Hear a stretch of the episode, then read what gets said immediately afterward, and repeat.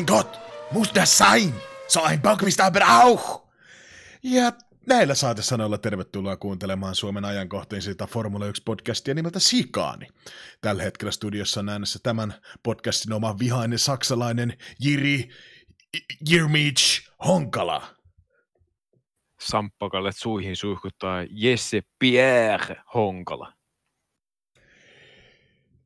Ensimmäisenä täytyy heittää tämmöinen kierrepallo. Kierrepallo. Nähtiinkö me juuri sittenkin tämän vuosikymmenen osakilpailu?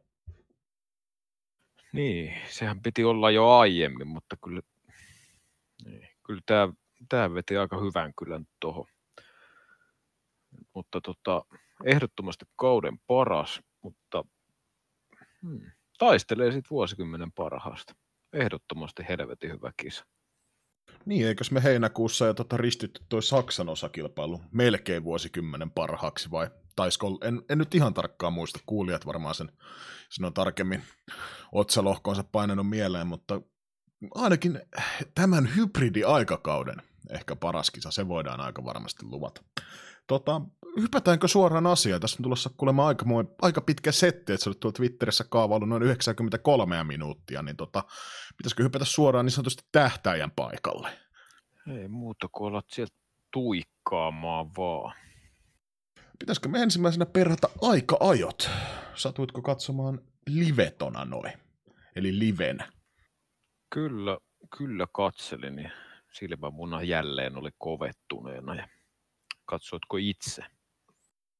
Öö, katsoin, saavuin juuri tota, saavuin juuri pikkujouluihin, jossa erittäin, erittäin hyvä ystäväni katsoi puhelimen näytöltä juuri viimeistä kierrosta jonka Verstappen oli aloittanut, niin sen verran kerkesin näkemään, mutta tota, kun katsoo tuota tulosluettelua, niin eipä tuossa nyt ilmeisesti hirveitä yllätyksiä ollut, vai oliko? Öö, ehkä itse yllätti ehkä se, että se Mersulta puuttu. Yleensä on nähty se, että lopussa sitten Mersu kääntää ruuvit kaakkuun, mutta nyt se jotenkin puuttu tuosta tosta hommasta. Ja tota, Verstappen oli aika suvereeni, vaikkei niinku tule ehkä ajallisesti toi tulosliuske näytäkään sitä, mutta tota, omaan silmään niin näytti, että helvetin solidia vetoa ja pystyi pesemään kuitenkin tallikaverin aika, aika selkeästi tuossa. Niin. Mutta muuten, muuten tota ei, ei mitään hirveät yllätyksiä, paitsi tietysti, tietysti tota alfan vauhti oli sellaista poikio, sellaista pientä positiivisuuden tunnetta tuohon ja tietysti Haasilla, Haasilla oli hyvä vauhti, mutta jotenkin sen jo tai ei uskaltanut aikaa jälkeen niin olla kauhean optimistinen, koska tuossa poikien tuo kisavauhti ja muutkin nuo kisatilanteet ei ole kauhean ruususia ollut tota, tällä kaudella, mutta niin. ei se nyt ihan mitään mega yllätystä mun mielestä tullut. Tuloslistaan, kun pelkästään katsoin, niin tuosta ehkä nostaisin itse, itse sen, että tota, rellun vauhti vauhti ehkä vähän on yllätti, että se Ricardo 12, Hulkenberg 14. Sitten tuo Alfa Romeo on tosiaan vauhti, mitä tässä viime, viime kisojen konttauskunto on, niin se on nyt sanotaan, että Räikkönen sitten oli niin kuin aika terhakkaasti pystyasennossa. Näyttää tulosliuskan mukaan, niin ole mahkuu hän olisi voinut ajaa seitsemänteen ruutuun. Siinä oli muutama sadasosa Räikkösen tuosta Q2 parhaasta ajasta, mitä sitten Pierre Gasly ajoi tuossa Q3. Mutta tota, niin, ja McLaren Lando jäi sitten 11 ruutuun, niin se on yllättävää. Ja tossa, mitä itse asiassa Twitterinkin painoin, vai itse asiassa taisin painaa Facebookiin Seymour F1, johonkin artikkeliin kirjoitin kommentin siitä, että tota, tuntuu, että toi Dani Kviatti on jäänyt ihan Gaslin jalkoihin, ja ainakin, aikajojen perusteella, niin Gasly kumminkin seitsemänteen ruutuun Toro Rossolle, ja Dani Kviatti jää tuonne 16, öö, kuudenneksi toista niin tota, ehkä tukee sitä faktaa, että siellä ei tota veli venäläisillä taida kaikki olla ihan, ihan kunnossa. Mutta onko sinulla näihin nopeat kommentteja vai hypätäänkö suoraan hybridiaikakauden parhaimpaan kisaan? Ei tuossa aika, jossa mitään sen kummempaa. Että mennään vaan kohti kilpailua. Kuka sai parhaimman lähdön mielestäsi Brasilian osakilpailussa vuonna 2019?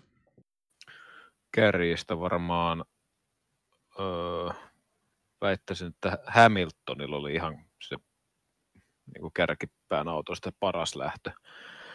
Tota, sai vähän jopa Verstappenia kiinni, mutta sitten kuitenkin Verstappenkin ei saanut kyllä mitään huonoa tai paskaa lähtöä, mutta joo. Hamilton on oikea vastaus tuohon kysymykseen. Juuri näin. Hämpää sieltä otti, oli aika, oli aika vakuuttava. Siinä jäi tota, taisi olla just Vetelä, Vetelän kenet siinä ohitti, niin sanotaan, että nyt jäi kyllä nelinkertainen maailmanmestari, kun tikku paskaa tuossa lähdössä oikeastaan. Mutta toisaalta toi rata, jossain muussa radalla, niin, muulla radalla, niin en tiedä, olisiko ollut mahdollista tuossa ykköskurvissa tuommoinen ohitus, mutta palataan siihen myöhemmin, myöhemmin kehuihin Interlagoksesta, mutta kun katsoo muita, ketkä on tuossa ekalla kierroksella tehnyt nousua, niin joo, no Le- Leclerc, Leclerc, kolme, kolme päänahkaa tuossa ekalla kiekalla, samoin, saman verran otti myös Lance Stroll, ja sitten Giovinazzi, Carlos Sainz, molemmat otti kaksi päänahkaa, niin ehkä sieltä löytyy sitten niitä kovimpia lähtiöitä, mutta joo, yllätti ehkä vähän toi, että kuinka helppo, no en mä tiedä, oliko se, niin, helposti ja helposti, mutta helpon näköisesti sanotaan näin, että Hamilton pääsi Vettelistä ekassa kurvissa ohi, ohi että tota, olisiko siinä ollut enää mitään tehtävissä muuta kuin tietysti helvetisti parempi lähtö. Satuitko muuten huomaamaan, että tekikö Ferrari mitään niin sanotusti yhteisiä peliliikkeitä tuossa lähdössä vai? No eipä tehnytkään oikeastaan, kun tässä Leclerc lähti 14 ruudusta. Jotenkin mulla meni taas, meni taas sekaisin, että Verstappen ajaisi jo Ferrarilla, mutta se tuleekin vasta 2021 kaudella. Niin. Mutta joo, onko siitä lähdöstä muuta, muuta jauhantaa? Villander heitti tuossa Morella ihan hyvän pointin, että tuo, tuota, Interlagosissa, että on niin Euroopan kisoihin verrattuna niin huomattavasti vähemmän näitä muita luokkeja, luokkia, eli kaikkia Porsche pikkuformuloita YMS. En tiedä, vaikuttaako se siihen tai ei, että kun se tota, likainen puoli, eli tämä niin kuin kakkosruutu, nelosruutu, kutosruutu, YMS, kun se niin sanotusti väärällä puolella, että onko siellä sitä paskaa ja likaa niin paljon enemmän sitten, en tiedä, mutta ihan hyvä, hyvä pointti kyllä Vilanderin pojalta siihen, että voi olla, että siinä niin Vettelkin otti niin hyvän lähdön kuin se vaan voi ottaa. Että se on myös, koska reaktioaika oli, oli ihan kelpo kyllä Hamiltoniin verrattuna, mutta tota, aika oudosti kyllä Ferrari jäi sitten kuitenkin tuossa lähtökiihytyksessä sitten. Nähtiin siinä ekalla kierroksella aikamoista taistelua. Se oli itse asiassa aikamoinen ihme, että se eka kierros taidettiin mennä itse asiassa kokonaan ilman kolareita, ainakaan mitään isompia, että jos siinä jotain pokkaa harrasteltiin, niin ne jäi itseltä huomaamatta, mutta oli aika siistin näköistä, kun Leclerc ja tota, taisi olla Norriksen kanssa siinä vähän kisaili. Molemmat, molempia pidän ehkä itse niin sanotusti vähän niin kuin herrasmieskuskeena tavallaan, että siinä molemmat kumminkin aika fiksusti tuntuu aina ajavan tosiaan kalkkirroksella, koska kummallakin oli siinä oikeastaan vaan hävittävää, jos olisi lähtenyt ihan kunnolla kynsiä hampain taistele sijoituksesta, mutta oli kyllä mielenkiintoinen eka kierros, vaikka nyt ei kolaria sitten tullutkaan, mitä, mitä me jo etukäteen ounasteltiinkin. Joo, tuo oli itse kanssa kattelin tota, että just varsinkin se Norris Leclerc, että nuoret kuskit pystyy ajaa noin hyvää kisaa ja se niinku kuitenkin jätetään tilaa molemmille. Niin vaikka kaveri on siellä ulkopuolella, että siellä on se vähän reilu auton verran tilaa ajaa, niin se on niinku hieno nähdä, ettei sitten tule sellaisia, että vedetään vaan ovi kiinni ja sitten siellä on autot puolikkaana radan varressa. Ja just kun niitä taisteluja oli siellä täällä, ettei se ollut sellainen, että yksi pari vaan taistelee, vaan koko ajan oli sellaista sähinää ja tota, sijoitukset vaihteli koko ajan. Se on aina mukava katsoa. Ensimmäiseltä kierrokselta oikeastaan sitten ensimmäinen case niin sanotusti, Ricardo ja Magnussen. Siinä tietysti täytyy se, tuossa kun ekan kerran näki ton, ton tilanteen tosiaan, kun Ricardo sisäkurvissa, sisäkurvissa sitten antoi Magnusselle pienen pusun ja mankku siinä spinnas, niin sanotaan, että kyllä noissakin aika paljon vaikuttaa se, että mä näen, että kun siinä oli Magnussen heti siinä tilanteessa ja Ricardo toisena osapuolena, niin tuli itsellä aika vahvasti se, että tämä oli täysin, täysin kyllä taas Mankun syytä ja sisäisesti omassa hiljaisessa mielessäni tuli haukuttua taas Haas, Haas ihan maanrakoon, mutta sitten tosiaan kun tilannetta katsoi vähän uudelleen, niin oli mun mielestä aika tekemätön paikka Mankulla toi. Ricardolla oli vähän, taisi lukita, ja, lukita tai lukkojarrutuksen tehdä siinä, minkä takia sitten se pusu tuli, mutta miten sä näet tuon asian?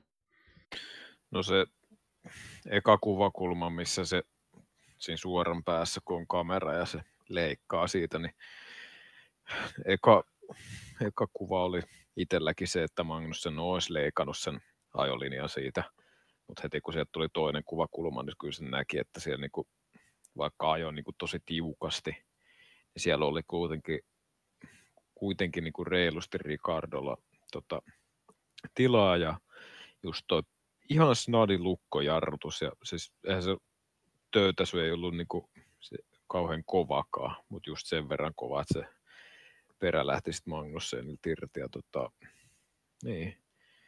Mä en tiedä sitten, tos, pitäisikö tuosta niinku, no kyllä siinä Magnussenin kisa meni pilalle ja siinä mielessä toi Ricardon viisi sekuntia on, on niinku tavallaan ihan oikeutettu. Kyllä, ja sitten kun se tulee vielä tolleen noin takaa, niin, niin, niin, siinä mielessä rangaistus oli mun mielestä ehkä tuosta tosta ihan kohtuullinen. Niin, ja ehkä suurin merkitys tuossa on sitten se, että mikä myöhemmin annettiin sitten Hamiltonille vähän vastaavanlaisesta tilanteesta penaltti, niin tota, no palataan siihen keskusteluun sitten vähän myöhemmin jaksossa, mutta määritti mun mielestä aika pitkälti sen rangaistuksen, rangaistuksen tota, mitä sitten Hamiltonille annettiin myöhemmin.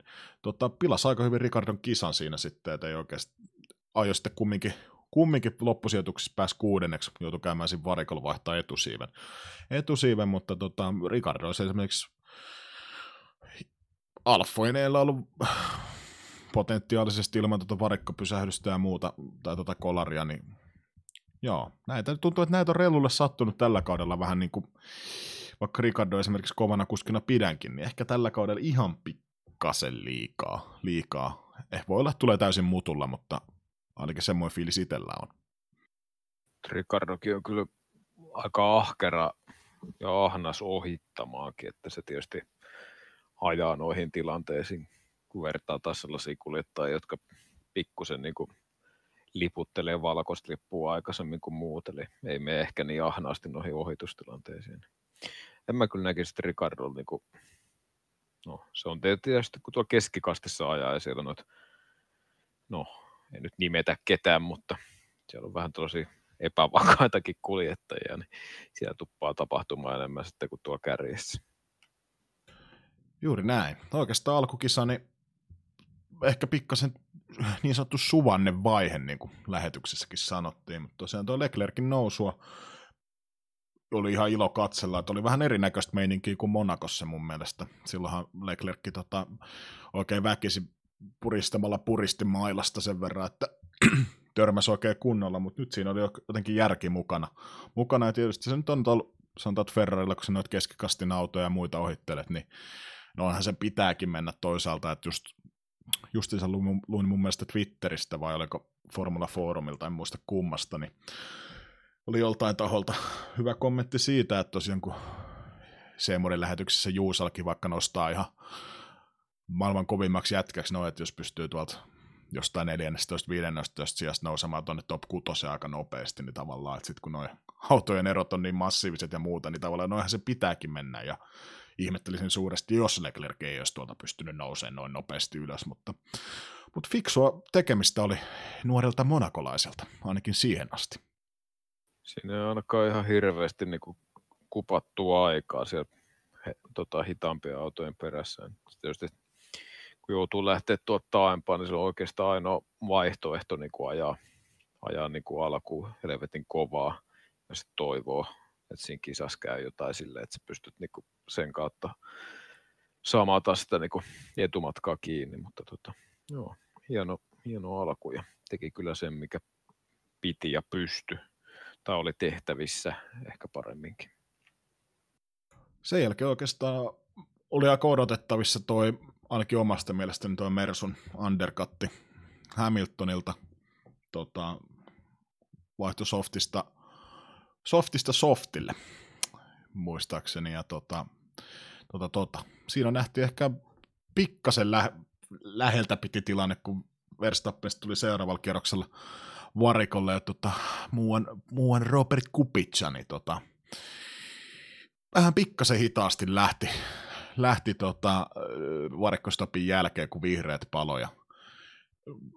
Tilanne nyt ehkä näytti pahemmat, mitä se oikeasti oli, mutta ehkä suurin vaara silloin se, että Verstappen sanonut kisan jälkeen, että meidän antistalli mennä päälle, päälle autosta, ja siinä olisi sitten maksanut todella paljon aikaa vetää se siitä, siitä sitten, mutta tosiaan lähetyksessä ehkä vähän, no tietysti tilanne tuli nopeasti, mutta omasta mielestäni se ei kyllä Verstappen olisi silti päätynyt Hamiltonin taakse tuon varkkopysähyksen jälkeen, vaikka kupitsa sekoilua tuossa ei olisi tullutkaan. Joo, itse olin, katsoin kellosta niin seitsemän minuuttia ennen kuin tota, Hamilton tuli, niin laitoin jo mailaa liikkeelle siitä, että pitäisi varmaan tulla jo sisään. Se on siinä mielessä looginen, että tota, totta kai kun sä ajat tuossa noin lähellä, niin se undercutti niin on ainoa järkevä. Ja toiseksi se Hamiltonhan tässä, en tiedä kritisoinut, mutta tota radiossa useamman kisan niin kuin jo kommentoinut sitä, että tota, pitäisi olla niin kuin enemmän sellainen aloitteen tekevä, kun Hamilton tunnetusti aika usein ajaa sitä niin kuin taktiikkaansa paljon pidemmäksi kuin muut. Että se on sitä purnannut mun mielestä, että olisi just tilanne joskus toisinpäin, niin voitaisiin saada sitä etua. Mm.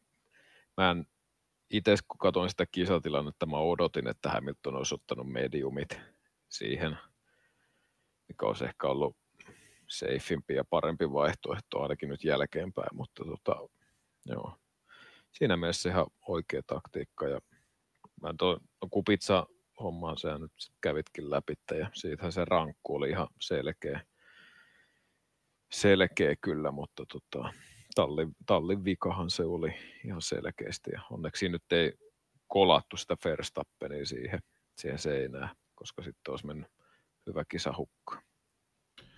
Juuri näin. Oikeastaan itse asiassa Hamiltonhan itse, joo, purnas tosiaan tuossa heti muutama kierros ton stopin jälkeen, että olisi pitänyt mennä mediumille, mediumille mutta tota kisan jälkeen sanoi sitten, että ehkä se softi oli kyllä parempi ratkaisu, koska ties, että, tai tota, jälkeenpäin kun katsoi, niin tota, jos Hamilton olisi mennyt mediumille, niin Verstappen olisi tullut todennäköisesti vielä helpommin ohi, ohi siitä ja muuta, niin, tota, niin. Ehkä noin Mersulta strategisesti tämä kisa nyt mennyt ihan niin putkeen kuin esim. moni muu kisa tällä kaudella, mutta niin, mun mielestä se softi oli tohon, tohon väliin kyllä oikea ratkaisu Hamiltonilla. Mm. Tuossa Hamiltonhan tosi usein kyllä niin kuin kritisoi tallin rattaa, kyseenalaistaa tallin ratkaisuja, ainakin omasta mielestäni. Että mä en tiedä sitten, pitäisikö Hamiltonin ehkä enemmän tehdä niitä ratkaisuja sitten itse. Mä en tiedä, onko se hyvä asia tai ei. Niin esimerkiksi Sebastian Vettelähän tekee sitä taktiikkatyötä ainakin itselleen niin kuin, niin kuin huomattavasti enemmän kuin ilmeisesti Hamilton. Että voisihan tuossakin kuusinkertainen maailmanmestari sanoa sitten, että, että mediumit alle ja tältä kierrokselta. Mutta tota, joo, ei ehkä siitä, siitä stopista sen enempää. No vielä siitä stopista sen No niin.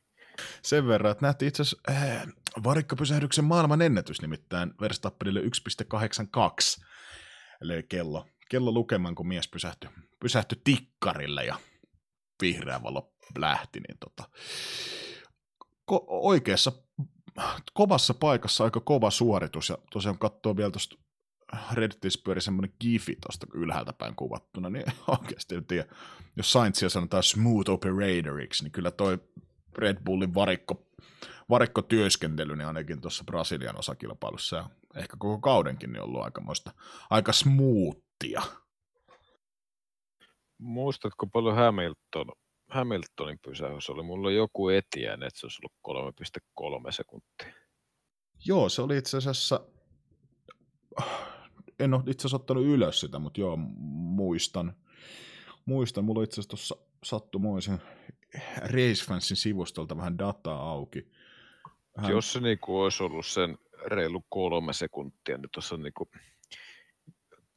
jos niin kuin tehdään niin kuin tuollaisia undercutteja, jossa niin kuin varikkostopilla pystyy sen sekunnin puolitoista niin kuin pelkästään sinne stopissa voittamaan, niin sehän niin kuin pystyisi jo jossain tapauksessa sen undercutin niin kuin estämäänkin.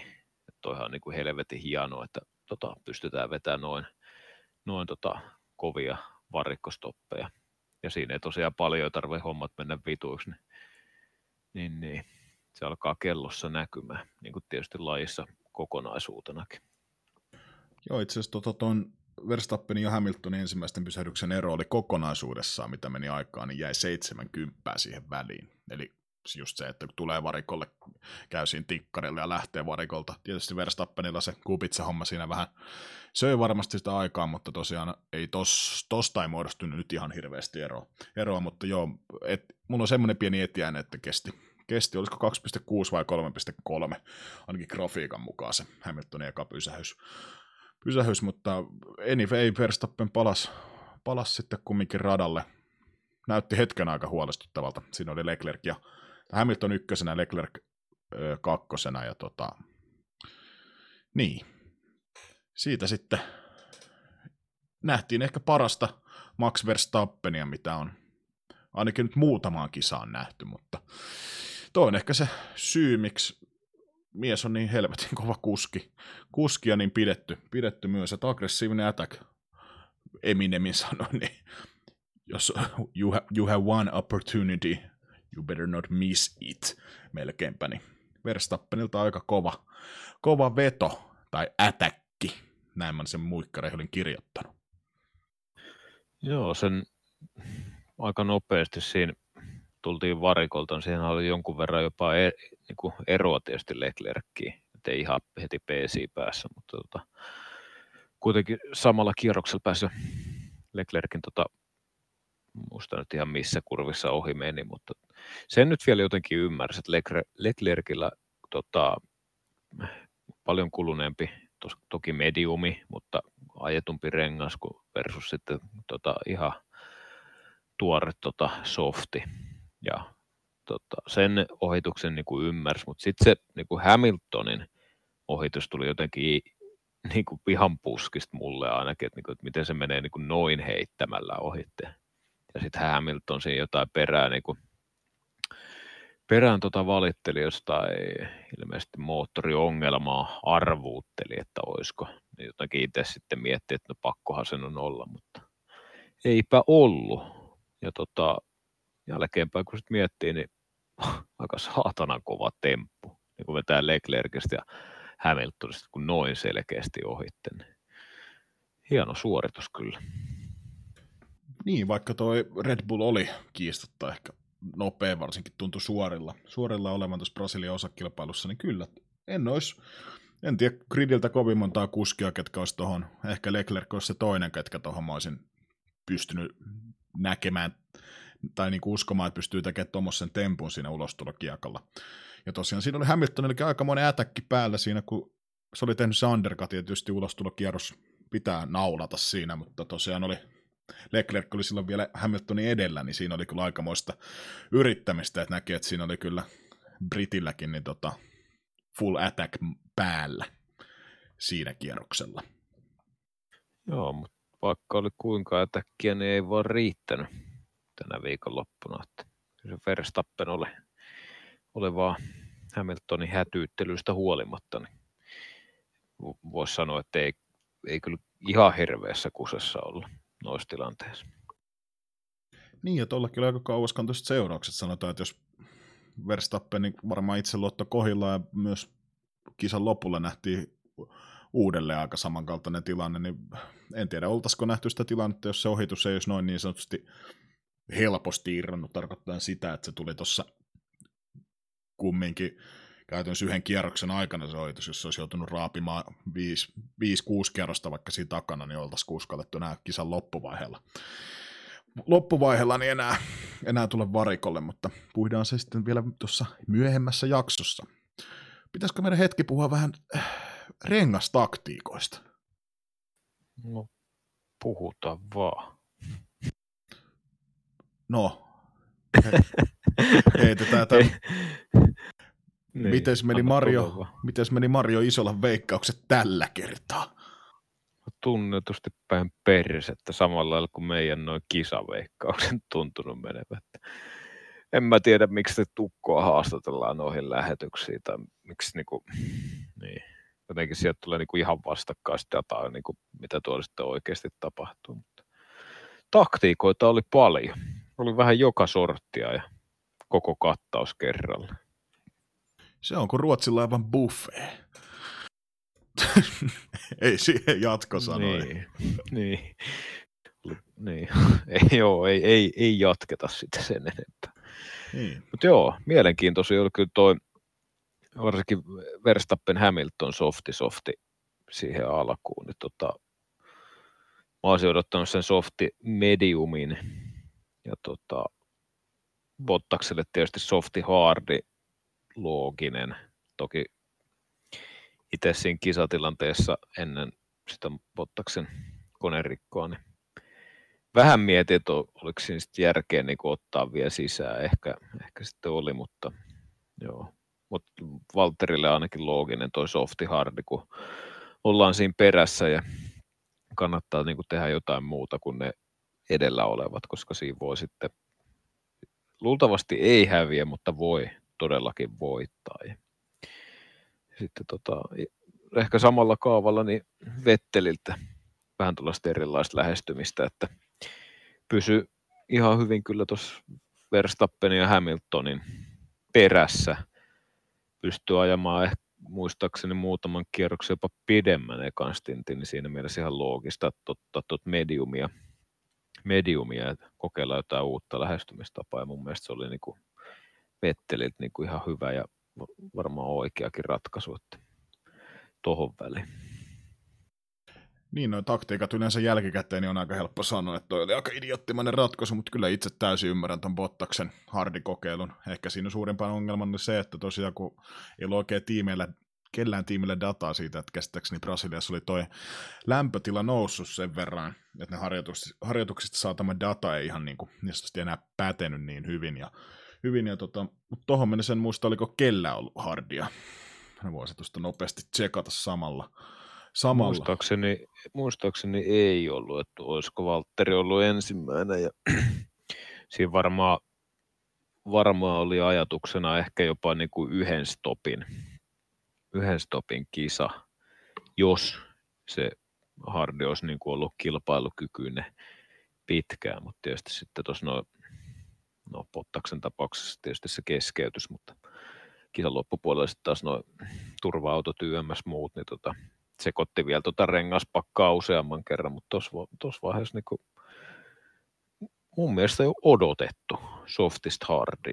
Että tuossa on ihan älytön niin kuin ajaa se mediumi, koska kuitenkin on se, niin, sä olisit sillä samalla siellä maali, millä sä oot siinä vaiheessa. Joo, näin se oli, että Bottas oli ensimmäinen, kuka otti, kuka otti tuota, ton, otti, otti Hardin alle Hardin alle, että tota, sitten kierros myöhemmin tuli, otti Hulkenberg ja Norris sitten sen. Mutta tosiaan aika rohkea veto itse asiassa Mersulta, mutta toisaalta just toi, niin kuin sanoitkin, että jos sulle kisakuskin sanot, niin kuin, jos miettii vaikka oddseja, niin tuossa joku, että jos on joku 20-30 pinnaa se, että jos toi Hardi toimiikin helvetin hyvin, niin sä saatat vaikka taistella sit kisan voitosta, jos käy oikeasti säkä. Vai sitten se, että jatk- otat sen mediumit ja sä jatkat tuossa nelossialla, nelossialla tonne maaliin asti, niin tavallaan kyllä mä luulen, että aika moni, moni kun noihin odseihin peilaa, ne oli siis täysin hatusta vedetty, mutta tavallaan niin kuin, todennäköisesti kun peilaa, niin kyllä mä varmaan uskoisin, että aika moni sen koittaisi kähteä hakea sitä hardia. Ja tänä, tällä kaudella niin tota, ollaan monta kertaa nähty, että tuommoinen pieni riskinotto yhden pysäyksen taktiikka niin on toiminut monessa kisassa helvetin hyvin. Niin. Mutta jälkikäteen on aina helppo arvostella ja pitää tyhminä ideoina, ideoina kyllä.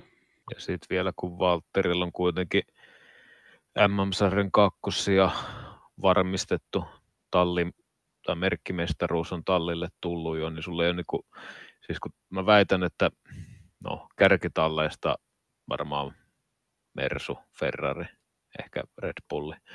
Tuolla ei varmaan kukaan ehkä sille aja muusta kuin voitosta, niin sanotusti. Ja varsinkin Bottaksen tilanne. Sä et niin kuin, sitten varmaan niin kuin siinä mielessä kiinnosta, että onko se niin kuin kolmas, neljäs, viides, kuudes vai 15, vaan se, niin kuin, että voitto kelpaa. Ja toi varmaan se ainoa niin olienkorsi tuossa vaiheessa, mitä voi enää hihasta vetää, niin kannattaahan se kokeilla, jos kävisi lykky. Niin, Bottas veti tota, se lopulta se ajeli kumminkin aika lailla samoja kierrosaikoja kuin mediumin, mediumilla, mutta sitten tota, 15 kierroksen jälkeen sitten pysähtyi, pysähtyi ja Bottas niistä kisan jälkeen, että hänellä oli semmoinen fiilis, että se yhden pysyyksen taktiikka oli vielä mahdollista, mutta sitten pysähyttiin niin kuin tuon Albonin takia. Albonilta ei undercuttia ilmeisesti, ja tota, Bottas sanoi, että hänen näkökulmastaan pikkasen hämmentynyt, hämmentynyt ja kyseenalaisti sen pysähyksen. Ja, niin, no tietysti Bottas lopulta keskeytti, mutta tosiaan toi ehkä niin kuin, mulle en katsonut kisaa kierros, kierrosaika tuota, kierrosaikojen kanssa, niin en osaa sanoa siihen, että tippuko ne dramaattisesti hardilla ne kierrosajat ja muuta, mutta niin, vähän outo, outo ehkä ratkaisu. Tai sitten toisaalta oliko toi damage controlli, että huomattiin, että se hardi ei just, hardi ei riitä, riitä esimerkiksi kisan loppuun, tai ne kierrosajat on niin paskoja, että sitten odotetaan niin hyvissä, hyvissä ajoin varikolle ja pelastetaan se, mitä pelastettavissa on. Mulla on joku muistikuva, että se olisi ollut kympin kaksi, ehkä kolme hitaampi kuin Vetteli siinä vaiheessa mediumilla. Tota, ja aika ne kierrokset nyt mitenkään mairittelevia ollut, että se voi olla, että se oli ihan, ihan hyvä veto kyllä sitten loppu. No, en, mä nyt muista sitten kummin se oli, mutta mä en sitä itse, kun kisaa katoin ja Juuselahan siinä alkoi jo sitä Albonia kanssa rummuttelemaan, niin mä jotenkin siinä vaiheessa niin itse ainakaan jotenkin pitänyt, että se Albon olisi Valtteri Bottakselle mikä kauhean uhka siinä, mutta ehkä ne Mersulla sitten oli viisaampi. Niin, tämän jälkeen sitten tosiaan Bottas 15 kierroksen hardistintin jälkeen niin vaihtoi sitten mediumit. Mediumit siihen alle ja tota, tykitti muuten muistaakseni juuri silloin kisan nopeamman kierroksen, mikä jäi kisan nopeammaksi kierrokseksi. 1.10,6, ellei tästä nyt ihan ulkomuistista vähän rullaan tuohon. Joo, 1.10.698 kierroksella 43. Niin siinä oli aika hyvä hööka päällä valella, mutta no, kävi niin sanotusti valet. Jäätiin Leclerkin taakse. Joo, siinä, eikö Leclerc jo kuitenkin, oliko se jo käynyt varikolla siinä vaiheessa? Hetkonen, mites, olihan tota, se jo oli. pakko Joo, Leclercillä oli softit Mut, siinä alla. Mut joo, kyllä siinä niinku Bottaksesta vauhtia piti olla, niin, tai olikin kierrosaikaa, kun peilaa, niin helvetisti enemmän, mutta ei vaan päässyt. Tuli jotenkin se tällä kaudella, kaudelle tutuksi tullut Mersu-Ferrari-asetelma, että vaikka Mersu olisi niin kuin sekuntikaupalla nopeampi, mutta ei vaan pääse suoraan ohittaja. Tietysti Leclerc teki kaikkensa ja aika rajustikin varsinkin pääsuoran päässä niin kuin, tota, sulki ovea, ovea mutta tota, sanotaanko, että jos siinä olisi Verstappen ollut, niin se ei olisi ollut siinä kyllä kierrosta tai kahta pidempää Leclerkin perässä. Vilandelle tuli lähetyksessä hyvä pointti siinä, että tota, Valen pitäisi vetää riskillä, tai Oikarinen ja Juusille sitä mieltä, että Valen pitäisi vetää riskillä täysillä sinne Ine Ooliin, mutta sitten Villanderilla oli just se hyvä pointti, että siinä, sitten niin kuin, siinä voi käydä aika pahasti, kun se ykköskurviinkin tullaan aika kovaa. Kovaa, että tosiaan jos Leclerc sitten vetää siihen, kääntää eteen, niin siinä saattaa mennä käydä aika pahastikin, mutta joo, Verstappen, jos siinä olisi ollut, niin olisin ollut sata varma siitä, että olisi mennyt ohi siinä, ja niin, oliko se peippailu, mitä Leclerc teki, että kestääkö ykköskurvia teki silleen, että just vaihtoi siihen siinä rajamaalla, että kun alkoi jarruttaa, niin, tai hyppäsi jarrulle, niin vaihtoi suoraan se oikeastaan keskelle sitä väylää, mikä sitten käytännössä blokkasi sen, että ei pääse sisäkurviin, mutta sitten se ulkokurvinkin hakeminen niin on helvetin vaikeaa. Että Valehan siinä vähän ennen moottoririkkoa niin tota, koitti sitä ulkokurvihommaakin, mutta se ei sitten ei naulannut sitä sitten. Mutta oliko se sääntöjen rajamailla? No se oli nimenomaan rajamailla, että itse en nähnyt, että se olisi niin kuin, niin, no se on, se on, jakaa varmaan porukan kahtia. Itselle se ei ollut niin iso juttu, vaikka se siinä rajamailla olikin. Tai ei voi sanoa, että olisi niin mitenkään törkeä. Mutta että helvetin kovaa puolusti kyllä. Ja tota, Filander tosiaan hyvä pointti siitä, että ei sinne vaan voi Tai no voihan sinne ajaa niin kuin väkisin, mutta sitten siinä on aina jos ja kun sitten tapahtuu jotain, aina sitten seuraukset paikallaan.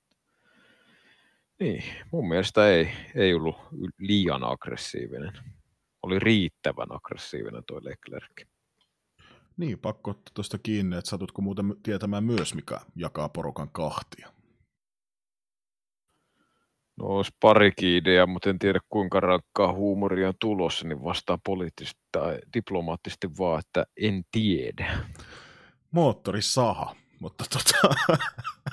Onneksi en heittänyt siihen, meidän olisi mennyt vähän, vähän ehkä eri, eri tota reiteille tuo meikä arvaus. Mutta joo. Joo, tota, foliohattu ukot ja akat niin heitti siinä tosiaan, että Vale sitten kalko peräpömpelistä vähän savua muodostua, niin tota, tois tarkoituksella ajanut semmoiseen paikkaan, mistä tuli turva tai muuta, niin tota, en johdattele sen enempää. Mitä mieltä sä olet? Tekikö Vale tarkoituksella ton pysäytti, mihin pysäytti vai oliko puhas sattuma? Mun mielestä Valtteri Bottas on sen verran rehellinen ja suoraselkäinen suomalainen, että ei tehnyt sitä tarkoituksella. Mutta ihmettelen kuitenkin kovin sitä, että miksi Valtteri ei otettu kuitenkaan sisään, vaan siinä ajettiin kuitenkin siihen kierroksella kierrosta niin kuin eteenpäin, vaikka sitten niin kuin savua selkeästi tulee moottorista on puolen kierroksen verran, niin sitä mä ihmettelen. Ja tota, niin Valtteri olisi ehkä voinut ajaa parempaan paikkaan sen auton, mutta tota, en mä usko, että Bottas tekisi tahallaan. Ei, se, ei, ei vitus tekisi kyllä tahallaan tuommoista. Niin, siinä oli tota, meidän kaikki rakastama Massi oli heittänyt, että sitten oli tosiaan tuplakeltaiset siinä, valoja jo hyvään paikkaan, mutta sitten noin ratavirkailijat, eli marshallit, niin oli työnnellyt autoa sitten, mutta oli jäänyt ilmeisesti jokin kumpareeseen kiinni, ja sitten oli jouduttu ottaa nosturi, mikä nykypäivänä siis muuan Susukan onnettomuuden jälkeen, niin tota on tarkoittanut sitä, että automaattisesti safety car sitten sisään. Sisään, että tämmöinen, en tiedä millainen kumpare on, en ole sen, sen tarkkaa käynyt nuo hommassa tota rinnettä, mutta no, itselle ei ainakaan foliohattu ton, ton kohdalla ole päässyt just sen takia, koska luotan tuommoiseen suomalaiseen, varsinkin nastolalaiseen viereisen kunnan kundiin, niin tota, täysin luottavaleen, ei tehnyt tahalleen, lopetetaan se keskustelu siihen. Sitten kun katsoo sit kamerakuvaa, mihinkä se Bottas jätti sen auton, niin mä veikkaan, että sen kyllä olisi saanut niin kuin sitä kurottajalla niin kuin pikkusen nopeammin, mitä siihen meni useampi kierros nyt, kun sitten tuhattiin ja säädettiin siinä. Sehän oli ihan siinä niin kuin portihuulilla. Mutta tietysti tuo brasilialainen työmoraali ja tapa tehdä hommia, niin ei tullut nyt sitten yllätyksenä taaskaan. Niin, sä väität, että Brasiliassa ei ole esimerkiksi selkärankaa vai? No ei ole. Tämä on siis, tämä on siis vitsiä, mutta tota, väitän, että ei ole. Joo. Taisi Eikä mu- meillä ole pras, prassikuuntelijoita, mutta ei taida olla. Ei ainakaan tuota Spotify-datan perusteella, niin ainakaan Brasiliassa on meidän podcastia vielä kuunneltu, että Meksikossa, Jenkeissä, Ruotsissa, Briteissä. Britti... Onko Suomessa? On, Su- Suomessa on muutama kuuntelija, kuuntelija. mutta joo, palataan takaisin radalle niin sanotusti. Tota, nähtiin taas, no Verstappen tietysti varikolle siinä, siinä ja tosiaan se on nyt aika selkeä itselle, että itse asiassa se tuotiin siinä lähetyksessäkin jopa se Hamiltonin, ja sille sanottiin, että tota, teet täysin päinvastoin, mitä Verstappen tekee, ja Verstappen sitten tuli sinne, tuli sinne varikolle ja Hamilton jatko, mikä on niinku tavallaan ihan no-brainer, koska jos se tee täysin sama, mitä Verstappen tekee, niin jos Verstappen jatkaa ja Hamilton jatkaa, niin sehän on edelleen sen takana. Jos Verstappen menee varikolle, tai siis niin kuin lähetyksessä vitsailtiin, niin ei jos vaan Max. Joo, niin tota, Max Verstappenin mennessä varikolle niin, ja Hamiltonin seurattaisi perässä, niin hän on edelleen Verstappenin takana. Niin tämäkään nyt ei sitten ihan kaikille välttämättä kaaliin mennyt, ja sitten ihmeteltiin, että mik, todella typerä taktiikka Mersulta, mutta eihän tuossa ole niin, kuin, niin sanotusti no-brainer omasta mielestäni. Mutta tuohon jatkaa sitä Mersun ja Hamiltonin linjaa tuossa kisassa, että tehdään niinku asioita eri lailla kuin niinku kilpakumppanit. Ja samalla niinku Walterin kanssa ja sitten ensimmäiset stopit, että tullaan proaktiivisia Hamiltonin kanssa. Ja koska se on nähty niin monta kertaa tälläkin kaudella, että kun tehdään asioita eri lailla ja niin kuin omalla tavalla, niin niistä niin kuin oikeasti voi saada sitten palkintoakin. Niin Tuo oli ihan niin kuin fiksu kokeilu. Toi olisi voinut toimia. Siis luultavasti ei toimi, eikä se toiminutkaan, mutta siis se olisi voinut toimia. Ja ihan niin kuin, kun ei tuossa niin Hamiltonista loppuviimeksi niin kuin hävinnyt mitään. Niin, niin. Ihan, ihan tota, kokeilemisen arvona, kun ei ole mitään paineet. Se on ihan sama Hamiltonillekin varmaan, että onko se ensimmäinen, tai siis tota toinen tai neljäs tai seitsemäs niin kuin periaatteessa. Jos et sä voit, niin mitä väliä. Mä nostasin tuossa vielä sen, että aika rohkea veto myös Red Bullilta ja Verstappenilta. Että just heilläkin oli täysin varmasti tiedossa se, että Hamilton tulee tekemään päinvastoin mitä sitten Verstappen, niin se, että sä sitten kilpailun kärjestä annat sen track-position, niin se vaatii pikkasen rohkeutta ja siinä pitää olla luotto siihen tosiaan, että sä pystyt ohittamaan sitten radalla, vaikka sulla on uudet, uudet gummit, gummit siinä alla, niin tota, se kannattaa tehdä, jos sulla on luottoa siihen, että sä pystyt ohittamaan, mikä palautuu taas siihen, että Verstappen tietysti nyt näyttänyt koko kisaviikonloppun siihen asti radan nopeimmat kuljettajat, mutta pystyi tosiaan jo aikaisemmin tekemään sen tota, ohituksen suht nopeasti. Suht nopeasti ja samalla niin sanotusti setillä, eli Verstappenilla softit ja taisi olla Hamiltonilla jo softit silloin, mutta anyway, anyway niin tota, on jo kerran tehnyt sen tempun. Sama mikä itse asiassa siinä radioviestissä myös sanottiin. Mutta joo, rohkea veto Red Bullilta ja se kanto tällä, tällä kertaa hedelmää. Niin se on, jos niistä kahdesta vaihtoehdosta tuossa kär, kärjessä ajat ja pitäisi valita, että se sisään vai jatkaksi, niin jotenkin itsekin kallistus kyllä ehkä enemmän sen niin kuin sisääntulon niin kuin kannalle. Jos on tuollainen kuski ja tuollainen auto, mikä tuolla Brasiliassa oli, niin jotenkin se tuntuu loogisemmalta, että otetaan vielä gummit kuin se, että jäädään sinne radalle ja annetaan sitä niin kuin mahista sille kilpakumppanille. Mutta joo, mutta Red Bullihan on näyttänyt, että se taktinen, taktinen osaaminen on niin kuin, ja tuo varikkotoiminta ylipäätään niin on tota, yksi heidän vahvuutensa. Ja ilmeisesti tota, suosituksen tästä taktiikasta oli tehnyt Red Bullin taktikko Hanna Smith, joka nähtiin myös tuolla podiumissa nappaamassa toi palkinto. Niin hän oli tosiaan suositellut ainakin Christian Hornerin mukaan, niin Hanna oli suositellut, että Verstappen kannattaisi ottaa varikolle. Varikolle ja tosiaan mun mielestä hieno ele myös Red Bullilta, että jos näin asia on ollut, niin annettiin myös hänen kyseisen leidin hakea se palkinto sieltä, tiimin palkinto.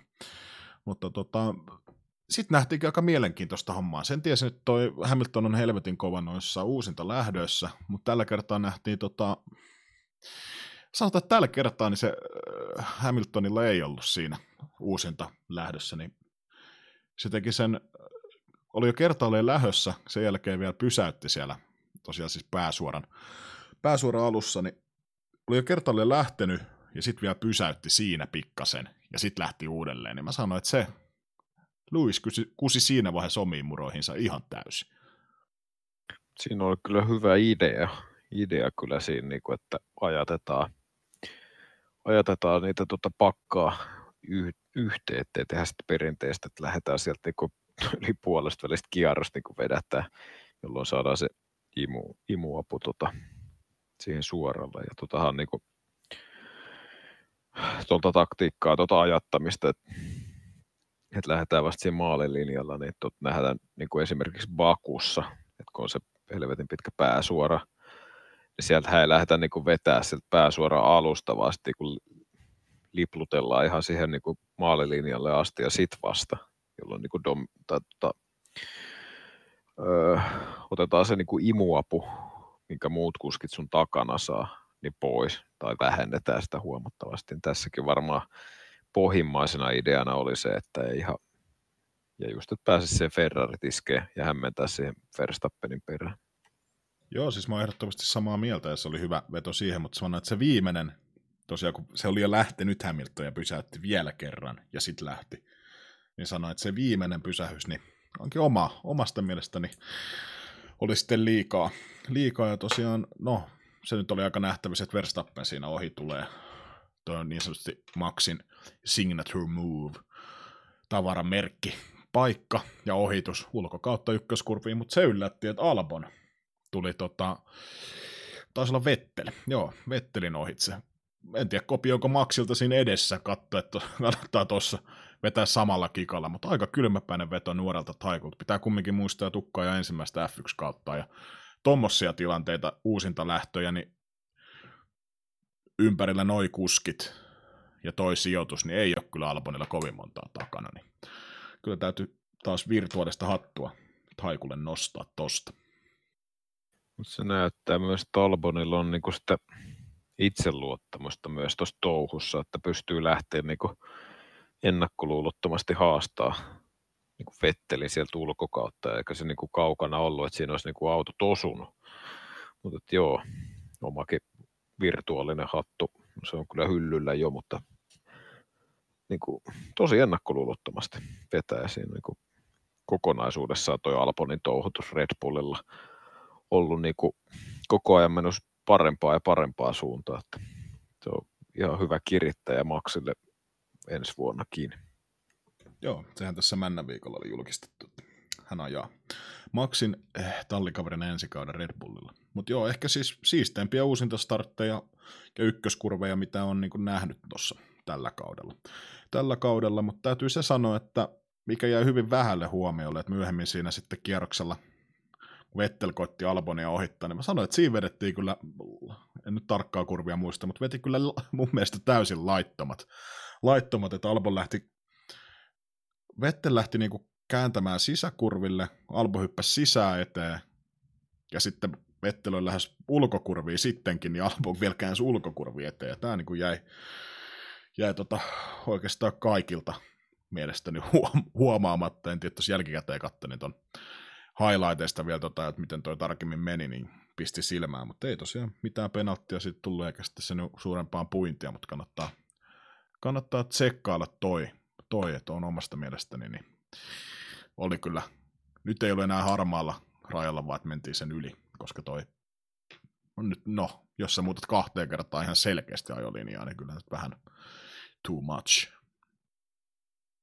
Joo, mäkin huomasin sen kyllä nyt kun sanoit, niin muistan kyllä sen nähneeni, mutta tietysti kun niin paljon on tapahtumia, niin huomio keskittyy kaikkeen muuhun olennaiseen, mutta tota, ehkä tuossakin niin ihan hyvä, että ei mitään rankkuja, että korkeintaan sitten niitä tota, mustavalkoista lippua, jos, jos haluaa, mutta tota, niin kuin nähty, niin tuo Fian linja niin kuin tuntuu heittelevä edelleen, niin tuo on ehkä parempi, että jättää tuollaisen pienen näykkäsyn siinä tekemättä, eli rankaisematta.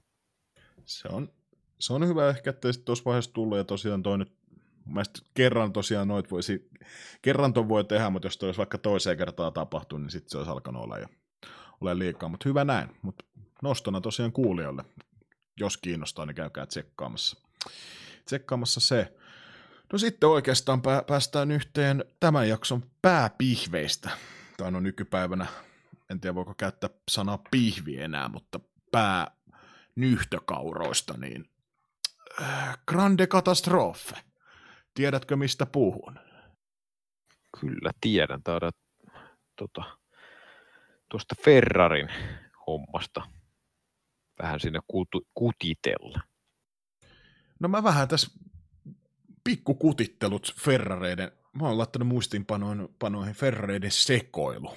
Tota, sä olit tästä Formula Forumille, ei maksettu mainos, mutta olit Formula Forumille kirjoitellutkin, että ei ilmeisesti sitten ollutkaan niin puhtaasti Vettelin syy, mitä alun perin nähtiin. Käyppäs tuo tilanne oikein kunnolla läpi. Otetaanko tunteroinen täällä?